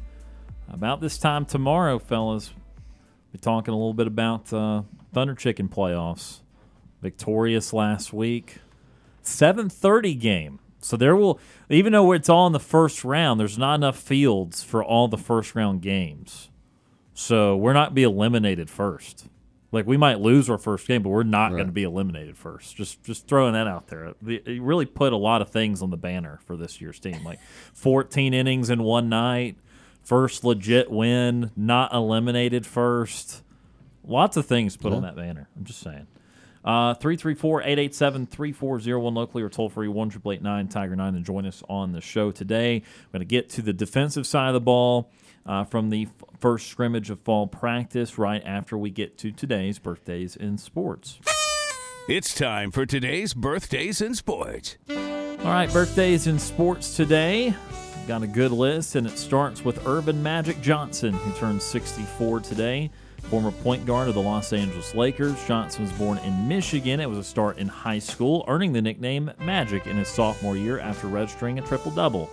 Yep, that was at Everett High School in Lansing, Michigan. Go Vikings. So Vikings, where he won a state championship as a senior, was a one-time All-American. He played college basketball at Michigan State. Go Spartans. was a two-time All-American. As a sophomore, he led Michigan State to an NCAA tournament title. Was named the most outstanding player of the tournament. His number 33 is retired by the Spartans. He was picked first overall by the Los Angeles Lakers in 1979. Played his entire 13-year career in LA. Building reputations one of the best point guards of all time. 12-time All-Star, 10-time All-Pro, four-time assist leader, two-time steals leader, three-time most valuable player, five-time NBA Finals champion, three-time Finals MVP. He was on one side of the greatest rivalry in the National Basketball Association, those 80 Celtics versus 80 Lakers, or something else. Magic Johnson led the way for the Lakers. Yep, Magic versus Bird. What a, what a storybook that was for a long period of time. Magic Johnson is 64 today. Mike Vrabel is 48, head coach of the Tennessee Titans. Vrabel was born in Akron and played college football at Ohio State, Go Buckeyes. where he was a two-time Big Ten Defensive Lineman of the Year. In 2012, he was inducted into the Ohio State Hall of Fame. He was taken in the third round of the 1997 draft by the Steelers. Played 14 years in the NFL for Pittsburgh, New England, and Kansas City. One-time Pro Bowler, one-time All-Pro, and three-time Super Bowl champion, all with the Patriots. Retired in 2010, went into coaching uh, as a position coach at Ohio State. In 2018, he was named head coach of the Titans, and in 2022, won NFL Coach of the Year. Mike Vrabel is 48 today. Yep, straight out of Walsh, Walsh Jesuit High School in Cuyahoga Falls, Ohio. Go Warriors. Go Warriors. Okay. You, uh, so Warriors and Vikings. Vikings. Okay. So we're, we're battling something still. All right, Tim There's a Tebow. theme. Tim Tebow is 36 today. If we can't have quirky names, I'm going to at least see if there's a, a theme there. Well, that- that's, you said like the the Walsh Warriors. Walsh Jesuit. Okay, so we'll shorten that to Walsh, and we'll say Sure. it's alliteration. Walsh Warriors. Tim Tebow, 36 today, former NFL quarterback. Tebow was born in the Philippines with his family returning to Florida when he was three years old. He was a high school All American and two time Mr. Football for the state of Florida. At At Nease High School in Ponte Vedra Beach. Ponte Vedra Beach. I cannot talk today. Ponte Vedra? Pontevedra Beach, Florida. So I guess the Vikings and the Warriors will be fighting against the Panthers. Okay. Go Panthers! But let's also remember Tim Tebow did not actually attend Nease High School. He was homeschooled, Right. but he got a waiver and was able to play football for Nease. So he was still a Go Panthers, but he That was actually nice for Nease. he did, actually did not go to school there. He was homeschooled and only played football for Nease. He then played college football at Florida. Go Gators. Three time All American, two time SEC Offensive Player of the Year, two time winner of the Maxwell Award, winner of the 2007 Heisman Trophy, two time SEC champion, two time BCS national champion, one time national championship MVP. His number 15 is honored by Florida. He was drafted 25th overall by the Broncos in 2010, spent a few years in the NFL before becoming a broadcaster for the SEC Network and motivational speaker. He is a member of the College Football Hall of Fame. Tim Tebow turns 36 today. it was really cool seeing him be like, "Oh, this is the best college player ever. No one's ever done this thing." And then like two years after him, Cam Newton came to Auburn, and it was just, "All right, well, Just keep raising the bar. Yeah. Raising the bar. Yep. Ed O'Bannon turns 51, former NBA forward, most known for his time with the UCLA Bruins. Go Bruins. Yeah, I guess it was already in there. Yeah. O'Bannon was born in California. As a high schooler, was an All-American after leading his high school to a state championship as a senior.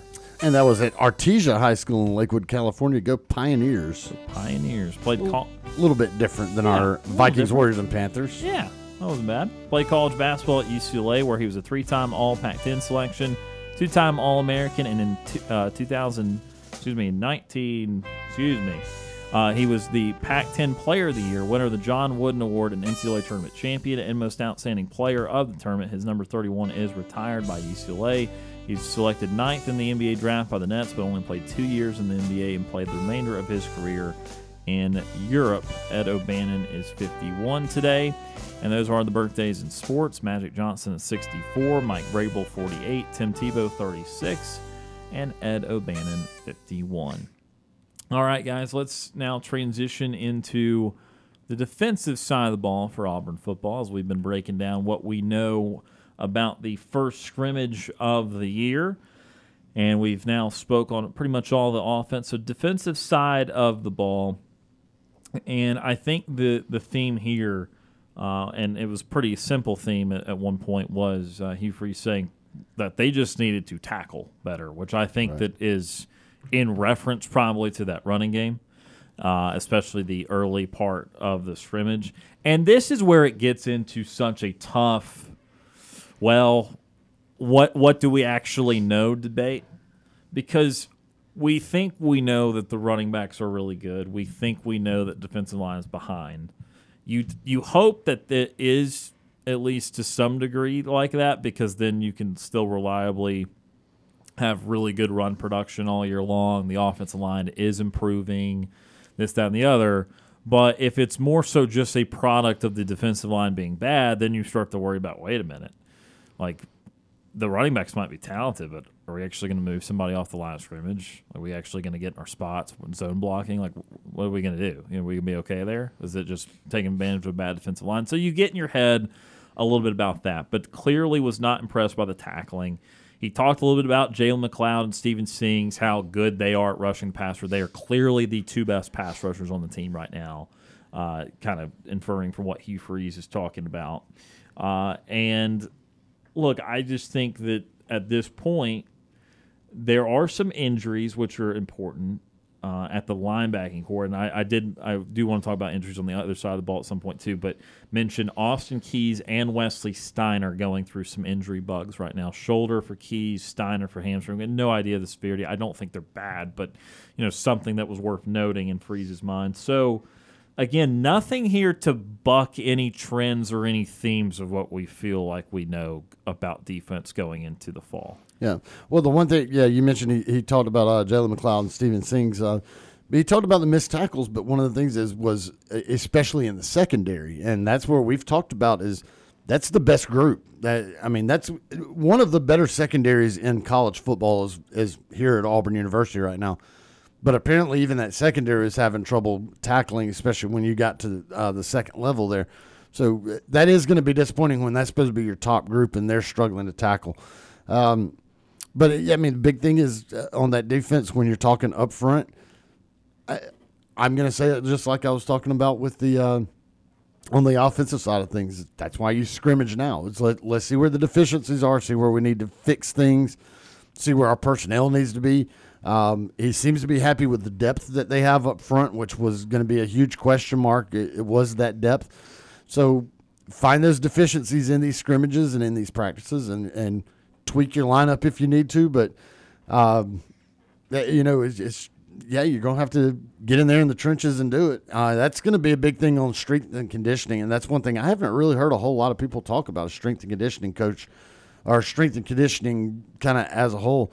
Obviously, from what we saw last year, the defense, especially up front, they they need to bulk up more. Uh, they've got to get more powerful up front and not easily pushed around. We saw a lot of that last year, and that's very uncommon for Auburn up front is to see them getting pushed around. I mean, we're used to seeing you know Marlon Davidson, Derrick Brown type guys up front that don't get pushed, and that that group got pushed around a good bit last year. So whatever needs to be fixed with that in the weight room, technique wise, or however, you know, that's get these preseason practices going and and and do that and, and find the deficiencies and fix them. You know, I, I know they name dropped the secondary, and I, I know we've talked about our concerns with the defensive line. My biggest concern on that defense, as far as stopping the run, is at the linebacker spot. Because I mean, l- look at who you've got in there. You've got Larry Nixon, who was really good at North Texas last year. Yes, he was very good. Yes, I expect him to be a decent linebacker at Auburn, but he is making the jump from North Texas to the SEC. There's a difference there. Uh, you've got Austin Keys, who's a guy who came over from Ole Miss, who couldn't really get on the field at Ole Miss. That's why he's at Auburn.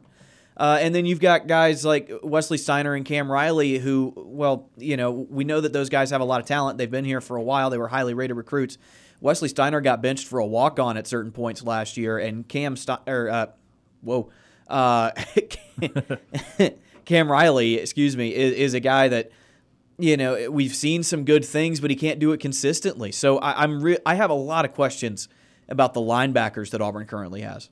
Uh, Larry Nixon was actually someone that Freeze brought up as having quote the most negative plays created. Yeah. yeah. Uh, so that was a, th- a, feather in the cap of Larry Nixon the third uh, for the first scrimmage. Again, the, the generalized takeaway from the team was that offense kind of dominated early, and that's when they ran the ball really well. I think uh, that might have been where the two passing touchdowns even occurred, and then the defense kind of overtook the offense in the second part of the scrimmage, and we were wondering, or uh, the coaches were wondering, if that was more conditioning related and and that sort of thing. So clearly, I think the sentiment was a little disappointed in the defense, but even the offense didn't click on all cylinders. The other injuries uh, to note besides those two linebackers and Keys and Steiner.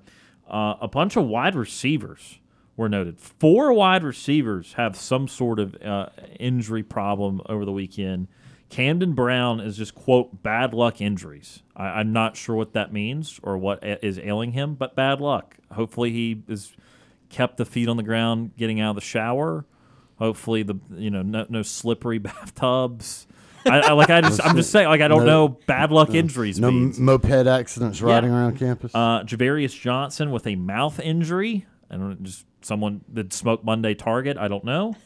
Uh, Malcolm Johnson Jr. a shoulder problem, and Koy Moore an ankle problem. Again, there was no really clear indication of severity of these injuries. I would assume that they are fairly minor in nature, or else they would be mentioned as something concerning to watch. It was just like guys that maybe are being limited because of these things and just not going in full. What's ironic about that is all four of those wide receivers were on the team last year. They're none yeah. of the new guys. And – we obviously know because of all the players that Auburn brought in there that Auburn needed to upgrade that wide receiver room is not a good sign if those guys that are trying to fight for their job still are now having injury problems. And uh, like I'm ready to see a lot of these new guys like Jyaire Shorter and Shane Hooks and and uh, Caleb Burton. But I, I, did also mention last week, like I still think that Camden Brown's got a high ceiling and would love to see him out there, but he's quote bad luck injury, so that's not exactly awesome either. So that's kind of our complete rundown, both sides of the ball, everything that we know about the first scrimmage. Of course, we'll continue to talk more uh, about practices going forward this week, and uh, they'll have another scrimmage towards the end of the week. So. Uh, they've uh, they've certainly we've we've hit on all the main things. Tom, you got something else real quick? Yeah, you know the one thing I was also going to say though is for everybody out there to keep in mind is it's a scrimmage. They're playing each other. You right. know, this is this is them going up against each other. There's not a whole. You're not going to trick a lot of people. I mean, the defense kind of has an idea what the offense is going to do. The offense kind of has an idea what the defense is going to do. Um, yeah, you've got to do these scrimmages, but I mean, you know, really, that first true test is going to be UMass because, I mean, let's face it, that's kind of like a scrimmage against another team that it actually counts.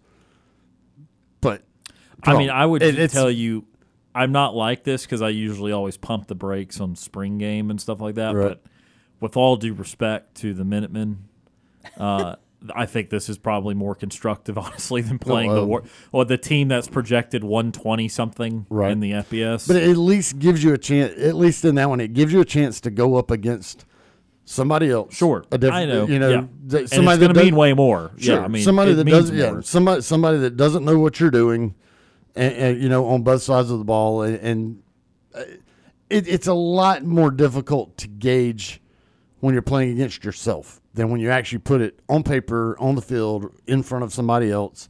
and then see what happens because. Well, but here's the other thing: is yeah, you know, it, it weighs. You know, you can talk about the weight or whatever.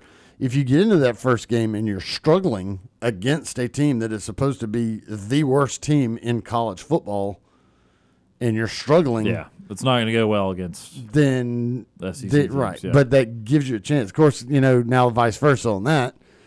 If you go in there and you just flat dominate them, put sixty on the board, and, and barely even allow a first down, it's like, man, that's pretty good. Yeah, but it was against UMass, Yeah, so it's almost mm, why it- it's kind of a it's why I can make the arguments like, well, if you can perform against guys on your team that know what you're doing, Right. It's, it's almost like, well, that's that feels pretty good that they knew what you were doing and I still made the play, that sort of thing. But again, I mean, obviously, you throw an interception in the scrimmage, you know, it's not going to end worlds. But then if you start throwing right to linebackers on UMass and you have four or five turnovers and you have a uh, what was that? Uh, not the JSU game, Mercer.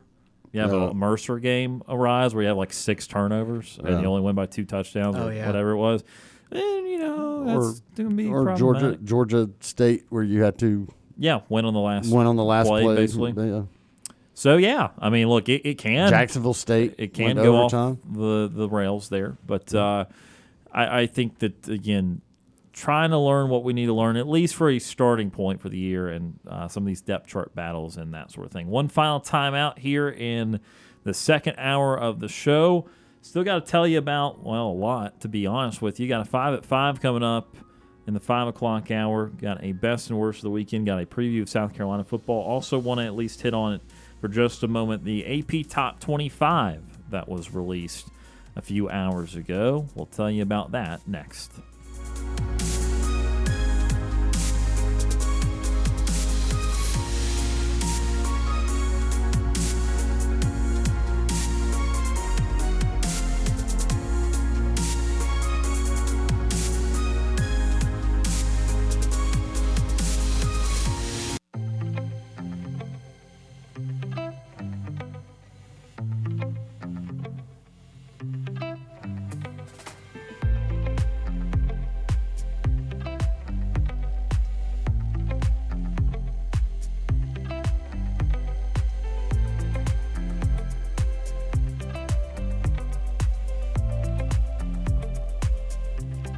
Welcome back to Sports Call, Tiger 95.9. Ryan Lavoie, Brant Daughtry, Tom Peavy with you here on this Monday afternoon. Few more minutes left here in hour number one. As said before the break, still a lot to go through in hour number three.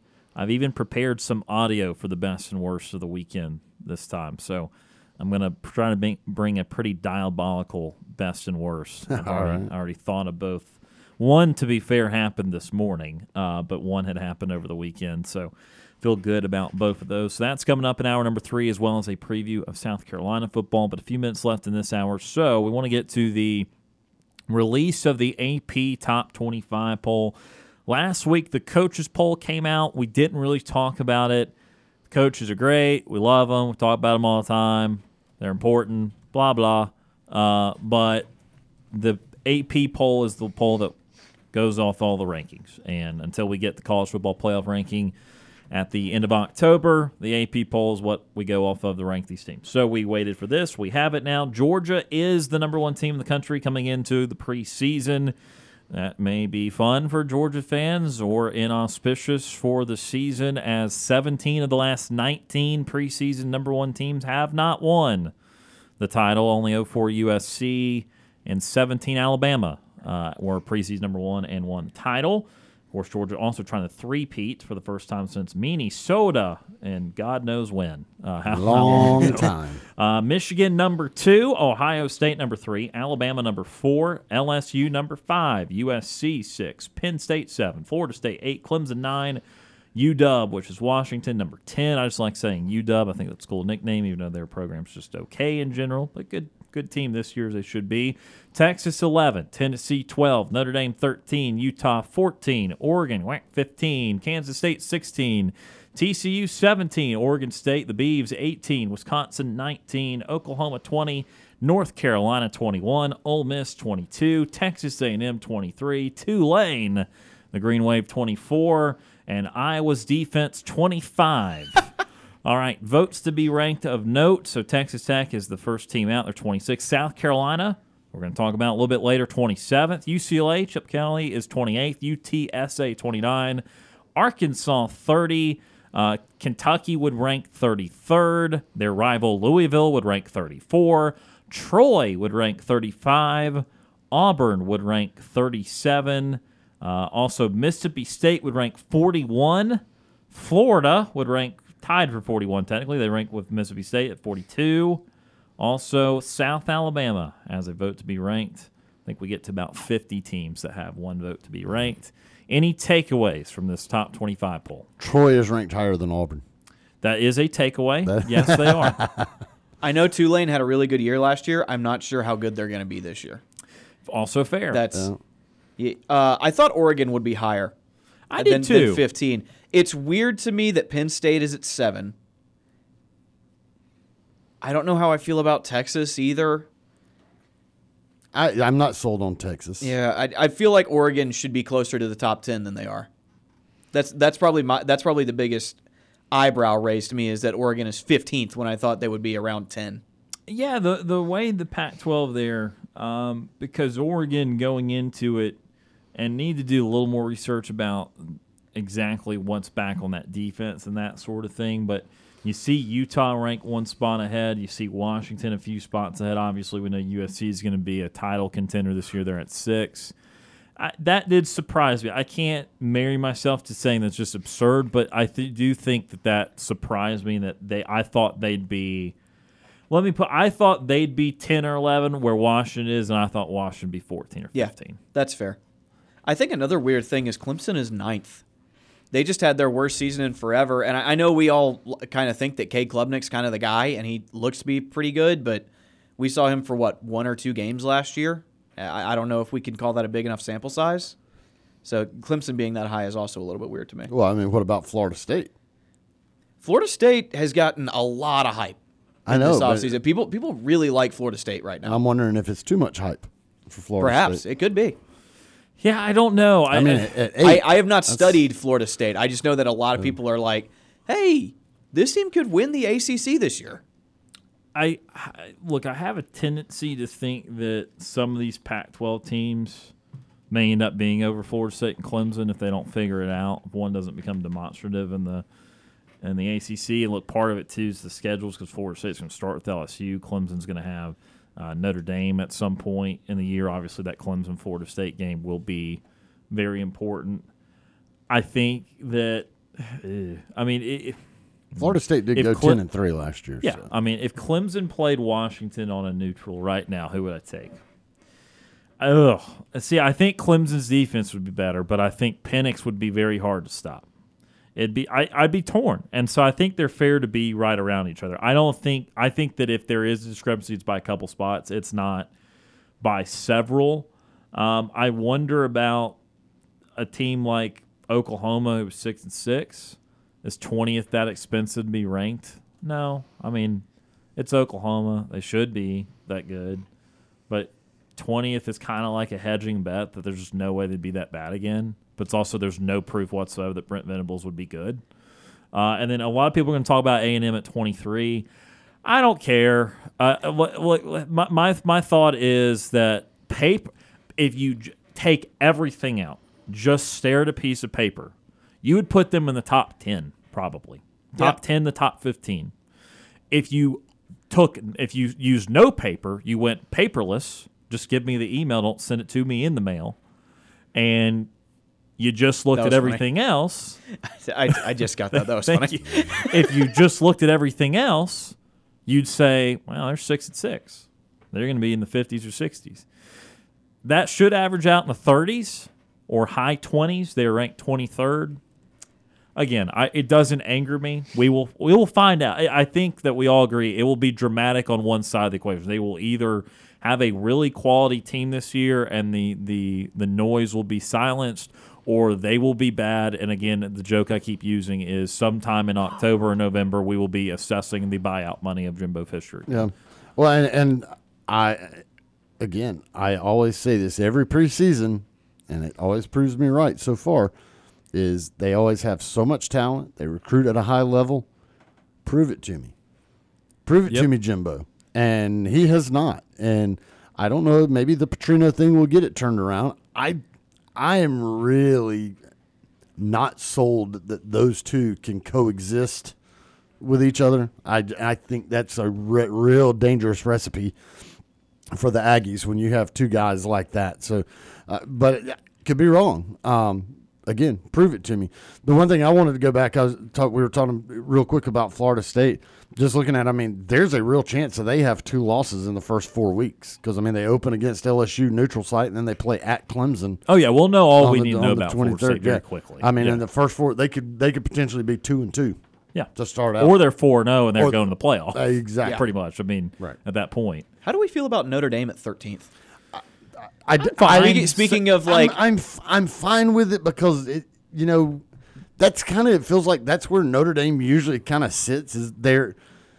Sometimes they'll be sneaky good and they'll get up there to the playoffs and then just get absolutely mollywopped by Alabama or somebody. But they win enough that they kind of hover in that that 13, 12, you know, flirt with 10 and then they'll lose one to somebody. I mean, they kind of seems their typical spot. I'm good with it because they were a vastly different team in the second half of last year. They played more like a top 25 team, even though the first th- three to four games they looked awful.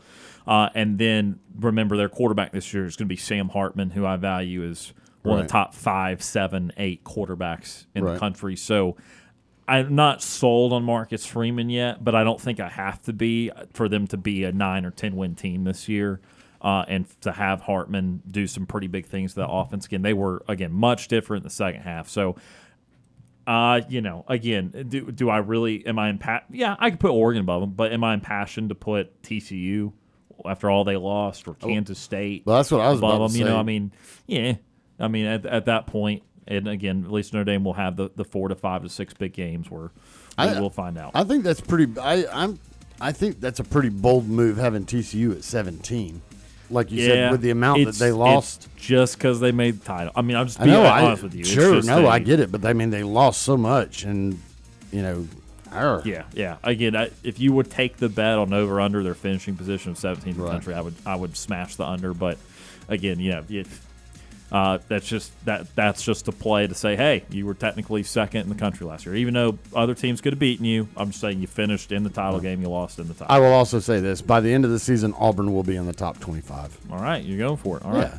I we don't have time to judge that. Thank you for throwing that with 16 seconds left in the music. We are out of time for hour number two. Coming up at hour number three, a sports call five at five, preview of South Carolina football, and also a best and worst of the weekend. You're listening to the Monday edition of Sports Call on Tiger 95.9. Two hours of sports call are finished. Don't touch that radio dial. We've got one more hour to go. Whether you're leaving work, cruising around town, or listening on demand, we've still got some fun left for you. To be part of the show, give us a call at 334 887 3401 locally or toll free at 1 888 9 Tiger 9. Auburn's first and Auburn's favorite sports talk show has been on the air since 1995 and is ready for 60 more minutes of fun.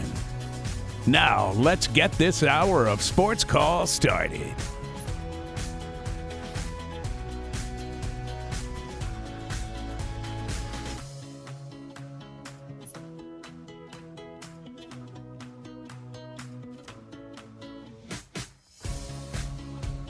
Third and final hour of Sports Call starting right now. Tiger 95.9, the Tiger.fm, and the Tiger Communications app. Ryan Lavoie, Brant Daughtry, Tom Peavy with you here on this Monday afternoon. One more hour with you. Brant, get out here a little bit early as he's got some ground school stuff to take care of this evening.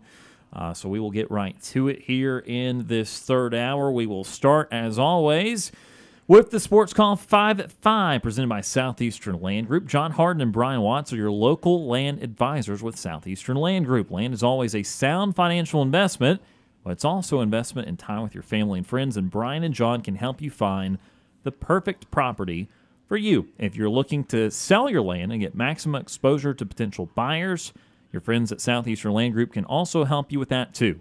Call John Harden at 334 524 2756 or call Brian Watts at 334 707 4273 or find them at sclandgroup.com. Today for the Sports Call 5 at 5, we're going to go over the top five non conference games for Auburn men's basketball as their non conference schedule was released on Friday. So the Sports Call 5 at 5 presented by Southeastern Land Group starts right now with Number one. Number one is Auburn and Baylor. That matchup will be November the 7th in Sioux Falls, South Dakota. No place like South Dakota for a opening basketball game of great importance. Uh, we expect Baylor to be ranked pretty highly in the top 25 when it comes to basketball. Auburn is going to be teetering. They're kind of going to be I think they're going to be a little higher than 37, which is where the football team is in the AP poll, but I can't promise they're going to be ranked if they are probably in the low 20s somewhere in that. Mm-hmm. Uh, but Auburn and Baylor will be a big one on neutral floor to open up the season. Yeah, playing at the Pentagon, Sanford Pentagon, yeah. not not the Pentagon in Washington D.C. Not DC. Oh, they wouldn't let them That do would that. be No. that would be so cool though It would be. to have a basketball court on the Pentagon and just broadcast basketball games. From But that, there'd like, only be- uh, one a year. That'd Well, be so cool. I, I'll Do like you, an invitational tournament. I, I learned about this arena last year because I I guess there was a game or a tournament or something and and I saw there was like the venue and it said it just said the Pentagon. I was like, what? I was Yes. like, what in the world? I'm like, they're playing it. They're playing at the Pentagon. yes. And then I looked it up and I was like, oh, there's actually a arena in Sioux Falls, South Dakota called the Pentagon. I was like, okay, that Pretty makes cool. sense. So that's where Auburn will play Baylor to open up the basketball season. Number two. November the 16th, another far from home game. This one in the Barclays Center in Brooklyn. It'll be Auburn and Notre Dame. Of course, they will have another game the next day against either St. Bonaventure or Oklahoma State. But the Notre Dame Fighting Irish will be Auburn's first opponent there. That is November 16th. Number three. Is that SEC ACC challenge that we've mentioned several times throughout the summer? Auburn plays Virginia Tech inside of Neville Arena. That one is on November 29th. Boo. Yep, just Should've- an should've been- unappealing matchup. But um, Should have been Auburn versus Virginia. Virginia Tech will be a bubble caliber team. So, I mean, again, that could be important to put on a resume a little bit later.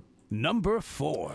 Is Auburn and Indiana. They were a tournament team last year, December the 9th in Atlanta for Holiday Hoops Giving. Tigers been going to Atlanta for a few years now.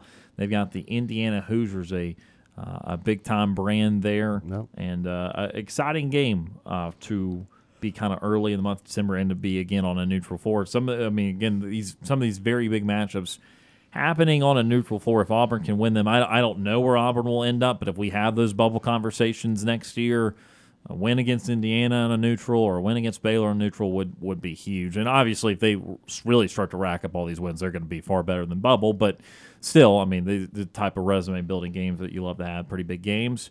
And one more here Number five. is Auburn and USC, the return trip for the Trojans, December the 17th in Neville Arena. Again, we'll see if Bronny James is medically cleared to play. That would be the kind of headliner if uh, if he were to be available.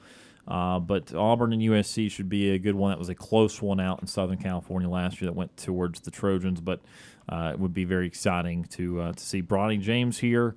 Once we get the NBA schedule, we can start speculation if his father might Is- be around That- here. That's that's the thing. I mean, so many people are wondering is it is LeBron going to actually be here? But Bronny has got to get cleared first because, uh, you know, for anybody that is not familiar, what was it?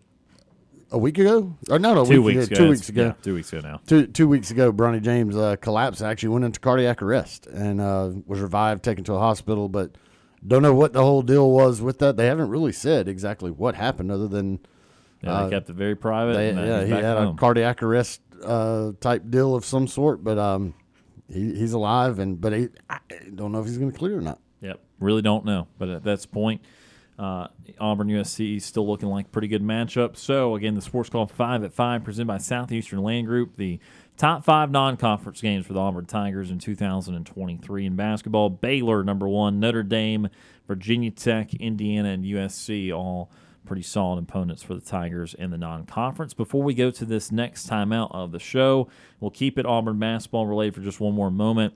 Obviously, the Tigers were trying to get a very big commitment this weekend from the big guy Flory Bidunga, who ends up going to Kansas. We had had a very shortened show on Friday because of the Atlanta Falcons pregame. Uh, so we got off air at 4 o'clock. When we were on the air in the 3 o'clock hour, uh, it was not looking very good for Bidunga to, to end up going to Auburn. It was still uh, mainly Duke projections. There were still a few whispers of, uh, of Auburn. But at that time, when we actually aired the show, not looking good. However, about an hour or two later, all the predictions started to come in for Auburn. It was a tidal wave. I'm almost glad we were not on air because our tone would have greatly changed. Uh, Adam Rowe, who does the Devil's Den, he's a big time recruiting guy for Duke. He said Auburn. Multiple Duke guys said Auburn to the point where it flipped from like 80% Duke to 80% Auburn. Well, 24 hours later, Under Armour showcase, of which was very much travailed by weather, uh, wet court, not good no. for basketball. Well, at halftime of that, Flory Bidunga decided to go to Kansas, which again, none of the experts really said there. He was, uh, I mean, Kansas was a finalist, but yeah. almost more akin to the Cam Coleman situation with football, where there were one or two players, but it was not who ended up getting them, and so Auburn does miss, unfortunately, on top five prospect Flory Bidunga. Yeah, uh, it, yeah, and it, it, that one just it stings. It, I mean, that it just really stings whenever you had so many of the prognosticators uh, picking that uh, crystal ball, flipping to Auburn. But I mean, it was to the point like Duke fans were beside themselves all over message boards talking about how much Bruce Pearl is cheating and Auburn's cheating and taking the bag. And of course, they're saying, you know, well, here at Duke, we don't do that. Uh, mm-hmm. Yeah, that's sure, rich, and yeah. I use that word very purposefully. Yeah. Uh, but yeah, everybody. And then the other thing is, you know, Auburn has a commit that it was playing there in the Under Armour game, Tahad Pettiford who actually showed out in that game. had some had some great plays. I think that kid's future here at Auburn is going to be awesome. There was pictures of the two of them of of uh, Flory Bidunga and Tahad Pettiford hanging out before the game and talking, and so everybody's like, "Oh, here we go." And everybody's putting pieces together. Oh, it's Auburn's an Under Armour school. He's at the Under Armour All Star game. He's going to announce at the Under Armour All Star game. Makes perfect sense. He would announce that he's going to an Under Armour school. He's hanging out with Tahad Pettiford, and they're talking all the Duke people are talking about Auburn's cheating, and it's it's like here, oh my gosh, this is going to happen. Everybody was so excited. Auburn fans were ready to go, ready to go, and then he committed to Kansas. It's like, oh, those Jayhawks. Wow. Yeah, it, it's why I don't really put too much stock in recruiting predictions at this point. Like I've been following this long enough to go. I mean, these people like they're right more often than not, but nobody's perfect, and right. and just the kid's going to tell you where he's going to go at some point. And it, look, the thing, other thing is, while I do expect Flory Bidunga to end up at Kansas, he hadn't signed his name yet. He hadn't signed his, his letter of intent. So, like, yes, I do expect him to go there. I don't think Auburn's going to flip him because it just seems like that I mean, seemed like have, it. Yeah. Well, and again, but but also like. I don't know. Uh, someone's going to play center for Auburn, and they're and, probably going to be pretty good. And I talked about this on Friday too. Again, for for those that don't follow basketball recruiting as much, it is far less about the culture to flip in basketball. Yeah. Very few people do that. It is a very big story in the recruiting world when it happens because unlike football where it feels like of the top 100 guys maybe 30 or 40 end up flipping at some point in their commitment in basketball I mean that out of the top 100 maybe 2 or 3. I mean it is not it is not the culture to do that. So I said on Friday wherever he went going to assume that he's that's done done deal. So yes, in fact, he will not be signed for a while. But that, but basketball is not one of those things where you see. And I love to be wrong. I mean, I love for somebody call in December. I remember when you said they weren't going to flip him, and he flipped Auburn. Great. I hope so. I hope so. He's a great player, yeah. and he's probably going to be really good. But that's not usually how basketball yeah. recruiting works. Hey, my my big question is what changed and Uh, what changed like really seemingly overnight. I you know I don't know. I don't have all the all the information.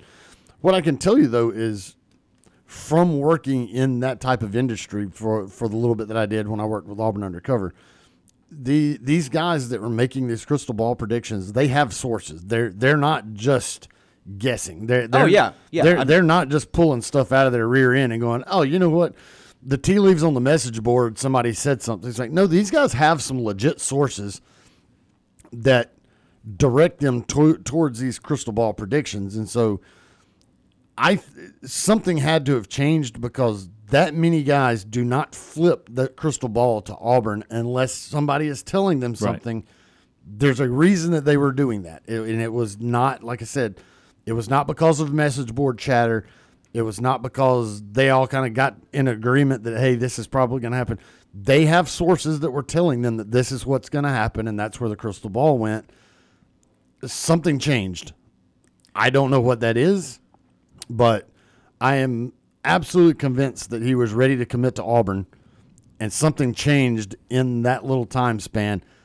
I have to assume, just because of kind of the way things go, there's probably some NIL stuff that goes on there. I'm not accusing Kansas of cheating or anything like that because it's it's NIL. These things happen, but something changed uh, for that, and the only thing I can think is maybe NIL popped up I'm not a conspiracy theory to think that it's the Under Armour shoes, you know, the deal that Auburn has with Under Armour shoes, and he decided he didn't want to play in Under Armour shoes. I don't think that's the case. I, I think there's probably some NIL something that happened there. Uh, Self and whoever from Kansas probably called him up, gave him a little bit of a sweet deal, and that And was look- it. I, I I'm assuming, but I- I'm sure- something changed. Part of it for Auburn Quickly. to try to get over Duke was going to be probably NIL related too. Sure. The other thing, though, that at least I could compute and can portray to everyone is that Cooper Flagg is one of the top two or three players in the country in recruiting, and he was a 2025 guy. Right. He announced last week he was reclassified in 2024, Right. and many believe he's going to go to Duke. Right. And so that's why Duke fell out of favor with Bidunga is that, in my opinion, because Flagg and Bidunga would play similar, if not the same position, and there would now be in the same class. Right. And so that's why it made some sense that he was not going to end up going to Duke because Flagg reclassified, and then all of a sudden it's 50 50. And, and Flagg would technically, even though we're talking about one or two positions, he would technically be the higher rated player. Uh, bottom line, though, is it is disappointing with how quickly of 24 hours. I'd say it's a little more palatable that it was not so. It was not Auburn, Auburn, Auburn, Auburn, Auburn, Auburn. Then all of a sudden, something else. It was Duke, Duke, Duke, Duke, Auburn, Kansas. You know, like like Yeah. it, it was a one day of it, and not someone that you that Auburn had thought they'd had for weeks and months. Because again, even a few days prior to last week, I would said, "Oh, I I I remember that he's important and he's a big recruit, but really Auburn doesn't have a great chance." And then it all of a sudden became Auburn has an excellent chance. They look like and get him. So that was a very weird uh, and quickly changing process, and it happens sometimes for the big fish. Uh, ultimately, Auburn though not able to reel in uh, Bidunga. We're going to take our first time out of the five o'clock hour. When we come back, a preview of South Carolina football for 2023. You're listening to the Monday edition of Sports Call on Tiger 95.9.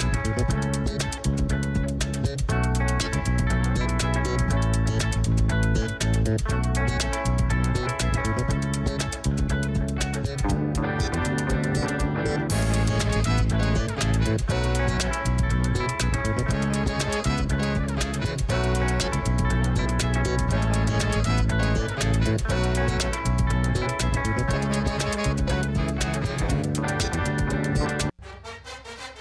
I'm Jeff Whitaker Jr., former Auburn Tigers defensive tackle and national champion, and you are listening to Sports Call on Tiger 95.9.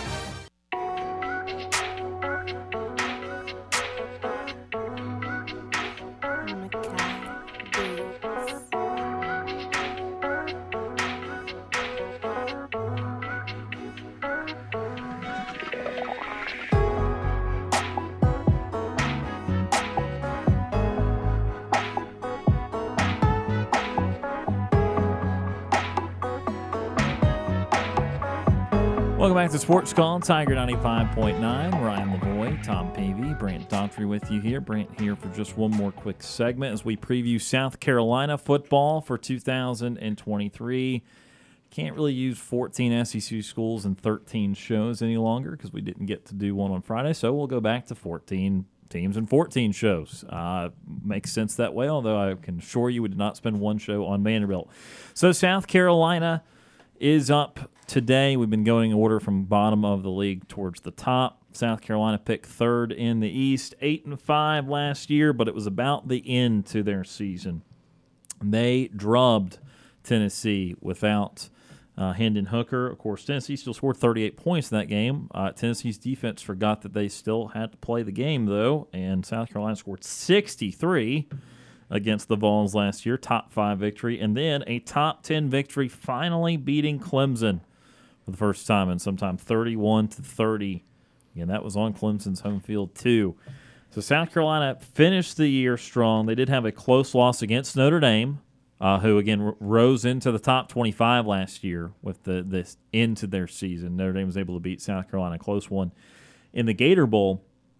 South Carolina going to be interesting this year, fellas. Of course, Shane Beamer has been one of the chief marketers for uh, in terms of SEC programs. He has done a pretty good job marketing the program. Of course, starting to get some results from last year. Gets another year of Spencer Rattler. What is the outlook for South Carolina this year? It's weird to feel this confident about an SEC team that went eight and five last year, but just there's so much hype behind South Carolina right now, and a lot of it is that they do have Spencer Rattler coming back. They have the most important question answered. Uh, their offensive line is made up of returners or guys that uh, st- are, are, transfers that expect to start. Um, I don't know. It, I think they'll be pretty good. I looking at the schedule, they've got North Carolina and Charlotte. That that's going to be an interesting game. That'll tell you a lot about them. Uh, they're going to play at Georgia, where I assume they'll get dribbled, but I, I don't know that. You know, they South Carolina seems to just yeah. You, you like that uh, dribbled dribbled. Uh, South Carolina seems to give Georgia a harder time than any other team, and, and this is before Shane Beamer got there. I don't. I feel like Georgia just always lets South Carolina hang around a little bit, but I do expect them to lose that game. They play Tennessee again. Uh, still no Hendon Hooker. No idea how that one's going to go, even though I, I, would assume that Tennessee will be vastly better than South Carolina. I would have assumed the same thing last year, and South Carolina won that game. This is a South Carolina team that's just got a lot of juice behind it, and that comes off of the way their season ended last year. Uh, the fact that people just seem to love Shane Beamer. Uh, I'm I'm cautiously optimistic. I, am gonna have to look at their schedules to get an official win, but get an official win loss total. But I think another eight and five is on the table, and for South Carolina, that's pretty dang good. Tom, what you think about the Gamecocks? Uh, it's it's kind of one of those. They're they're another one of those that you just don't know. I mean, I do feel confident with with Rattler back there at quarterback and the success that they had, especially at the end of last season. Uh, but I mean that that schedule is just tough. I say that even though they just went at to at Clemson at the end of last year and won, but you know, at Georgia, at Tennessee, at Texas A and M. I mean, that's three that are just really tough right there. And so, it, it's it's one of those things with South Carolina that I mean it, it feels they're pretty good with what they have right now. I don't know what their depth is like, but they almost feel like one of those teams that's like really set where they're at, but like one bad injury to somebody will just derail everything. That that's not necessarily to say that you know something different than a lot of other teams, but it seems particularly important for South Carolina because uh, you know they do recruit you know well, but they don't recruit at just a, a scorching hot level.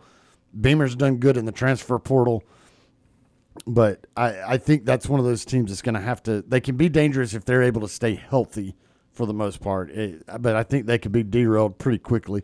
Uh, but anytime you got a guy the caliber of Spencer Rattler under center for you, I mean you're you're going to win some games just with a top tier quarterback. You know what's interesting that that I didn't know until I'm looking at it right now their entire month of November is going to be at home. They do not have an away game after October 28th. Yeah, four in a, four, in four, row. four yeah. home games in a row to close out the season, including uh, that, that I think they should probably win three of those four. And, you know, if Clemson hasn't gotten it figured out, they could go undefeated in the month of November. Uh, I, I could very much see that for South Carolina. This is a, it's an interesting end of the schedule to where if you can just kind of be above 500 coming into the last month of the season, you could be looking at a really strong end here. Let me say this: what you said, very possible. I hope not. I hope they don't, because what they're gonna do, they're gonna go four and four to start the year, and they're gonna win four in a row in their home field. And all summer next year, we're gonna be four, like, baby. "Hey, look at that! They won four in a row, beat Clemson. Look at this, this hot team. They're are they ready to take a next step?" And then they're gonna do it again and go Yeah. seven and five or eight and four. And I just don't want to do that. And I'm not saying we've been doing that for so long because this is just Beamer's third year, but you can kind of feel that coming, right? Where This- South this feels- Carolina is always that middle team that you're just waiting because of their marketing, because of how well Beamer is liked. That you're just wet, ready for them to take that step in the top four of the league, and they just never do because it's South Carolina and they're just okay. And so I hope they don't. I hope they don't reel off four in a row at the end of the season. But we're going to know how much teeth they have from that first half of the schedule, those first five games. That'll tell us if that second half is about being in the top of the SEC, towards the top, or if it's about just getting bowl eligibility and, and maintaining a certain level. Because the North Carolina game on a neutral at Georgia and at Tennessee, that's a compelling start. You and you're uh, you got Mississippi State too, who's not I mean, it's not horrible. I mean, there that, that's the wait, that's the second easiest game in a five game stretch. It's not a, it's not a very easy stretch. Put it that way. Um, so if they get through that and somehow are four and one, then okay, that could be a ten win team. Yeah. That could be a top 15 team all of a sudden. Or, worst case, they go two and three. They do lose to Carolina, and they do lose to Georgia, and they do lose to Tennessee, and they barely squeak one out against Mississippi State. They're two and three. Then you start worrying about bowl games because then you say, well, will they beat Florida? Are you sure? Because Florida might still have as much talent as them. Or are you sure they're going to go beat A&M at A&M? Can they follow up another Clemson win? Oh, by the way, Kentucky's well coached. I mean, you start to doubt Right. all of these things that you think you know. And so, look, this North Carolina game will honestly tell me a lot too, because I'll just tell you, as someone that loves North Carolina, South Carolina plays North Carolina great. I mean, South Carolina's beaten them multiple times. I remember, I think it was 2015, uh, the year that North Carolina first went to the conference championship uh, this last decade. Uh, and Marquise Williams was the quarterback, and they opened the year. I was in Jordan Hare Stadium. They just got the big board for 2015 and they let us go in Jordan Hare Stadium to watch that opener because it was it was like Thursday night or. North Carolina, South Carolina. And North Carolina lost that game. North Carolina ended up like ten and two that year. They they almost beat Clemson. They all they they recovered an onside kick in that conference title game that was falsely wiped off because they claimed it was offsides, even though on clearly on review it was not. And Carolina would have had the ball down one possession to try and tie the game force overtime. So I'm just telling you that North Carolina team, 2015, one of the best North Carolina teams I've seen. They still lost South Carolina. Uh, and South Carolina beat them pretty bad in a bowl game two years ago. So that means a lot to me because North Carolina is in the preseason top 25. Uh, they are probably the third or fourth best team in the ACC behind that Clemson Florida State duo. And so if South Carolina beat North Carolina start the year, I'm not saying it translates into something drastic like a Georgia win or something drastic even like an at Tennessee win, but I think it goes goes ahead and predisposes them. Yeah, they're going to be an eight win team, maybe even nine win team as best case scenario. They do lose a lot of players. I mean, if you're looking at it, they lost a lot of defensive players in particular. They have their their wide receiver quarterback duo back. So I mean, I think offensively they should be pretty Wells. solid. Yeah. Uh, who was 900 yard receiver last year. Preseason first team Yeah. all SEC yeah. guy. Uh, he was. Uh, I remember voting for him too. I was like, you know what? All the other receivers are not back. Rattler's back. He's back. They're going to throw to. Him. He's going to throw to him a lot. Uh, so, I, I we kind of been around the, the ceiling floor combo, but again, ultimately, if you had to choose, or is it a more positive outlook for South Carolina this year? Do you buy? Are you sipping a little bit of the Kool Aid, or do you think they're going to have a return to earth this year? Uh, I would say I am more inclined to believe they will go eight and four or nine and three than I am they will just tank. I, I think they're going to end up being a competent football team. I don't think they're going to win the East. I don't think they're going to challenge Georgia or Tennessee, but I think they could slot comfortably into that third in the East section. And and you know, as long as they have that going, as long as they can keep answering the question of quarterback moving forward, which is a big question, uh, I think that that they could start sustaining that. I think that Shane Beamer is good enough to keep South Carolina at this level, assuming again he can keep getting good quarterbacks. Tom, what about you? If you Yeah. had to pick one more on the positive, more on the negative side this year. Um, I, I think that they're.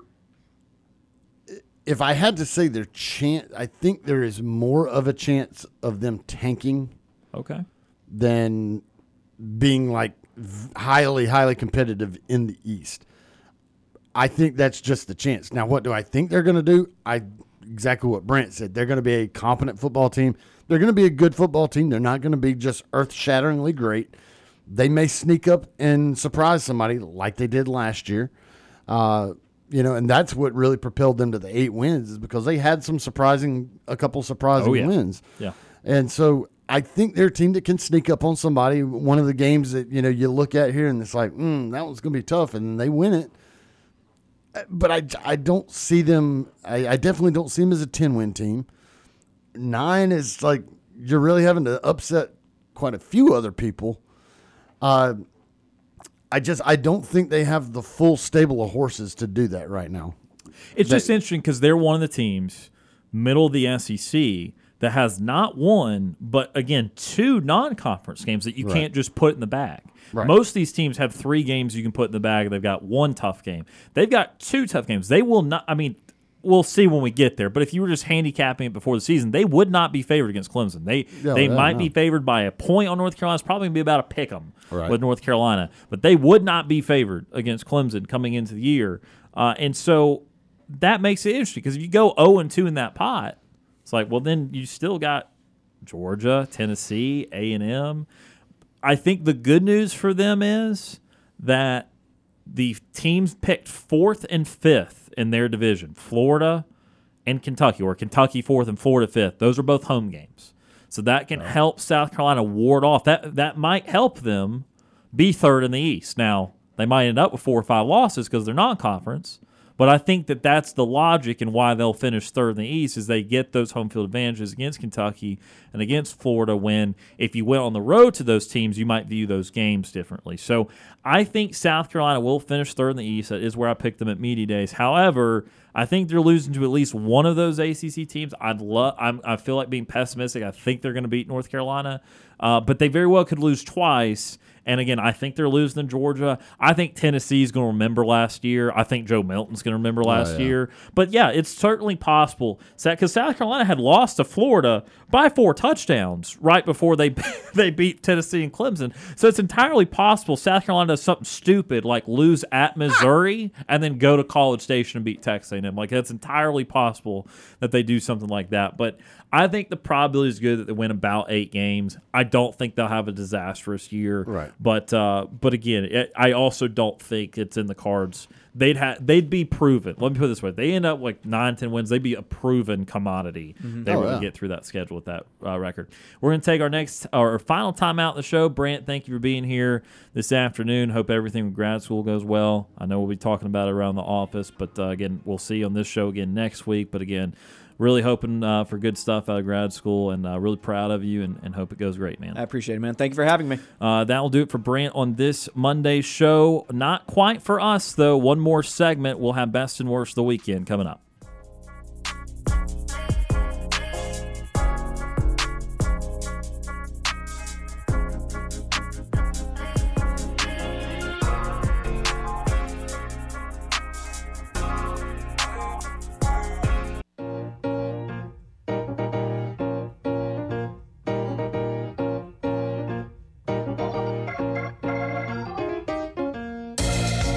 Welcome back to Sports Call, Tiger 95.9. Ryan Lavoie and Tom Peavy with you here for the final few minutes of the show. Just a nightly TV guide and best, uh, West and worst of the weekend coming up here. Just previewed South Carolina football. We talked a lot of Auburn fall practice and their first scrimmage on Saturday. If you missed anything today, the Sports Call podcast is brought to you by Coca Cola. If you ever miss Sports Call live or if you want to hear something again, make sure you go back and listen to our show on demand wherever you get your podcast. Enjoy an ice cold Coca Cola to go along with the hottest sports talk Coca Cola.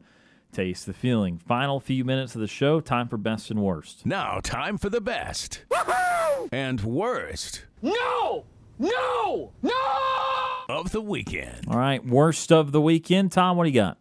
Uh, my worst of the weekend was definitely uh, Flory Bidunga committing to Kansas, and uh, it's not necessarily that just because he committed to Kansas. It was just because of all the excitement and everybody with all the crystal ball predictions and just uh, social media was ablaze with Auburn excitement and tension and just oh it felt so good. And then it just like the carpet just gets snatched out from under you and it's like oh my gosh you know?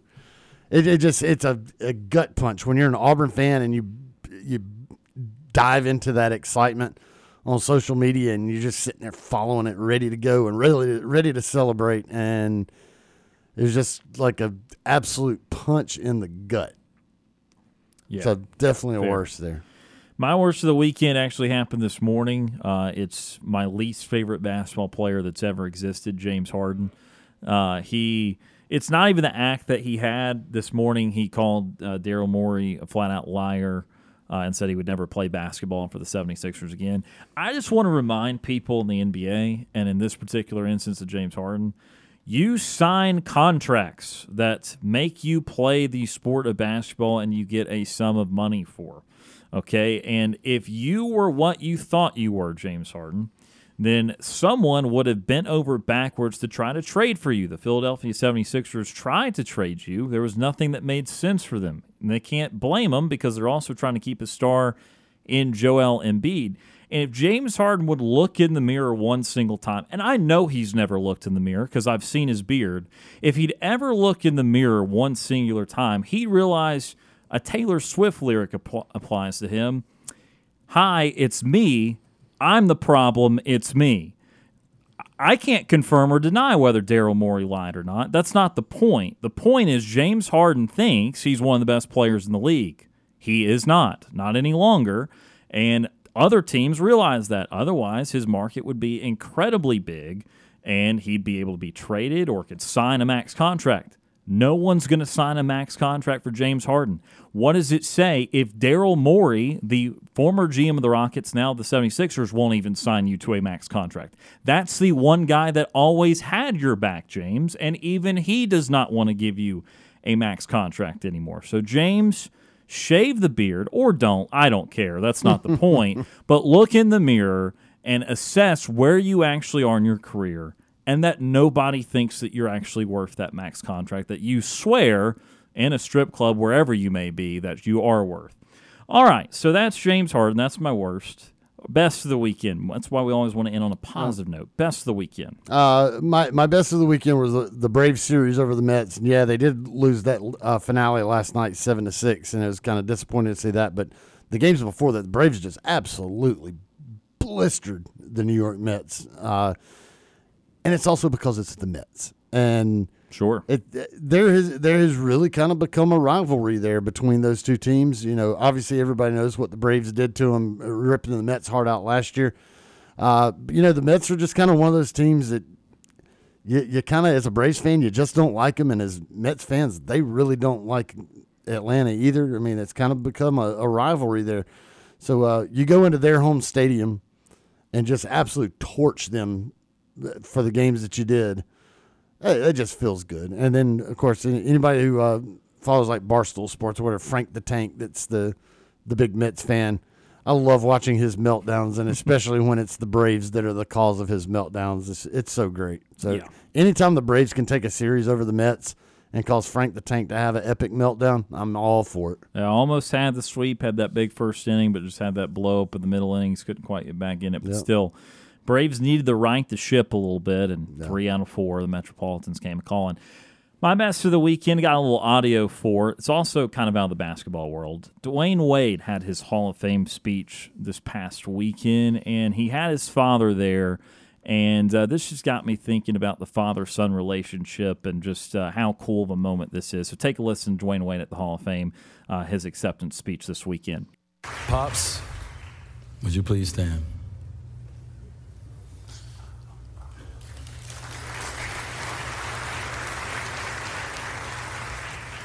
I started this off thanking you, and I want to end it the same way.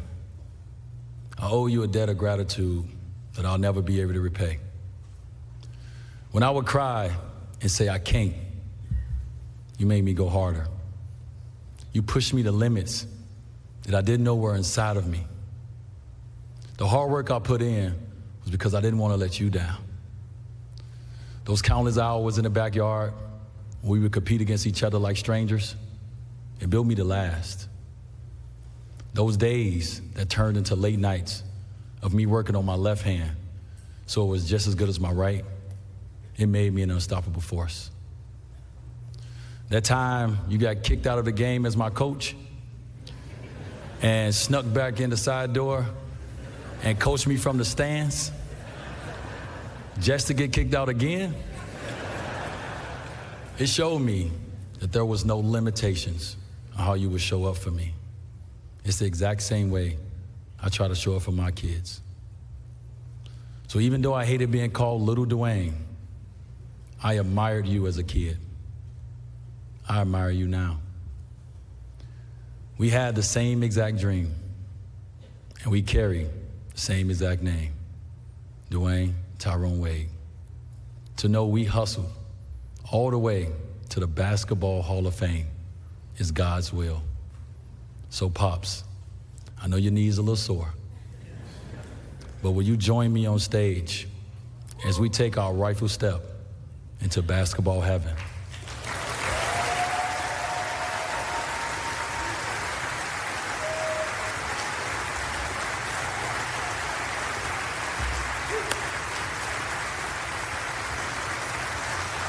This one right here, this one is for my father.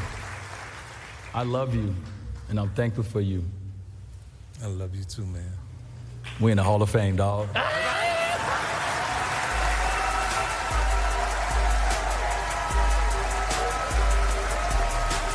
So that was Dwyane Wade uh, speaking about his father at the Hall of Fame this weekend, a dream that his father and he shared. Uh, just really cool story uh, there, and just about um, the father son relationship. And Right. I was also was also home this past weekend. Got to see my father, and of course how much my parents mean to me. And then also was able to see a friend who just recently had a newborn. Got to hold his just one month old child. And again, I'm just thinking about the the father son relationships there that are so important, and uh, really thought Dwyane Wade uh, speech there meant a lot. So. Uh, really excited or really uh, cool to hear all that. We are out of time for the show today. Uh, also, uh, not time enough to do a full nightly TV guide presented by White Claw Hard Seltzer. But the Atlanta Braves do open up the series against the New York Yankees, 6:20 on Bally Sports South, and a couple great movie picks like Twister, 7 o'clock on AMC, and Castaway, 6:50 on Freeform. That will do it for the show today. Tom, thank you for being here, sir, and uh, hope you have a great evening. We'll see you again tomorrow. Absolutely. Enjoyed it. And uh, of course, we thank Brant Daughtry, who was also on the show for the majority of the show today. And uh, of course, we appreciate all those that tuned in and called in. For Brant Daughtry and Tom Peavy, my name is Ryan Lavoie. Have a great Monday night, and we'll talk to you again tomorrow.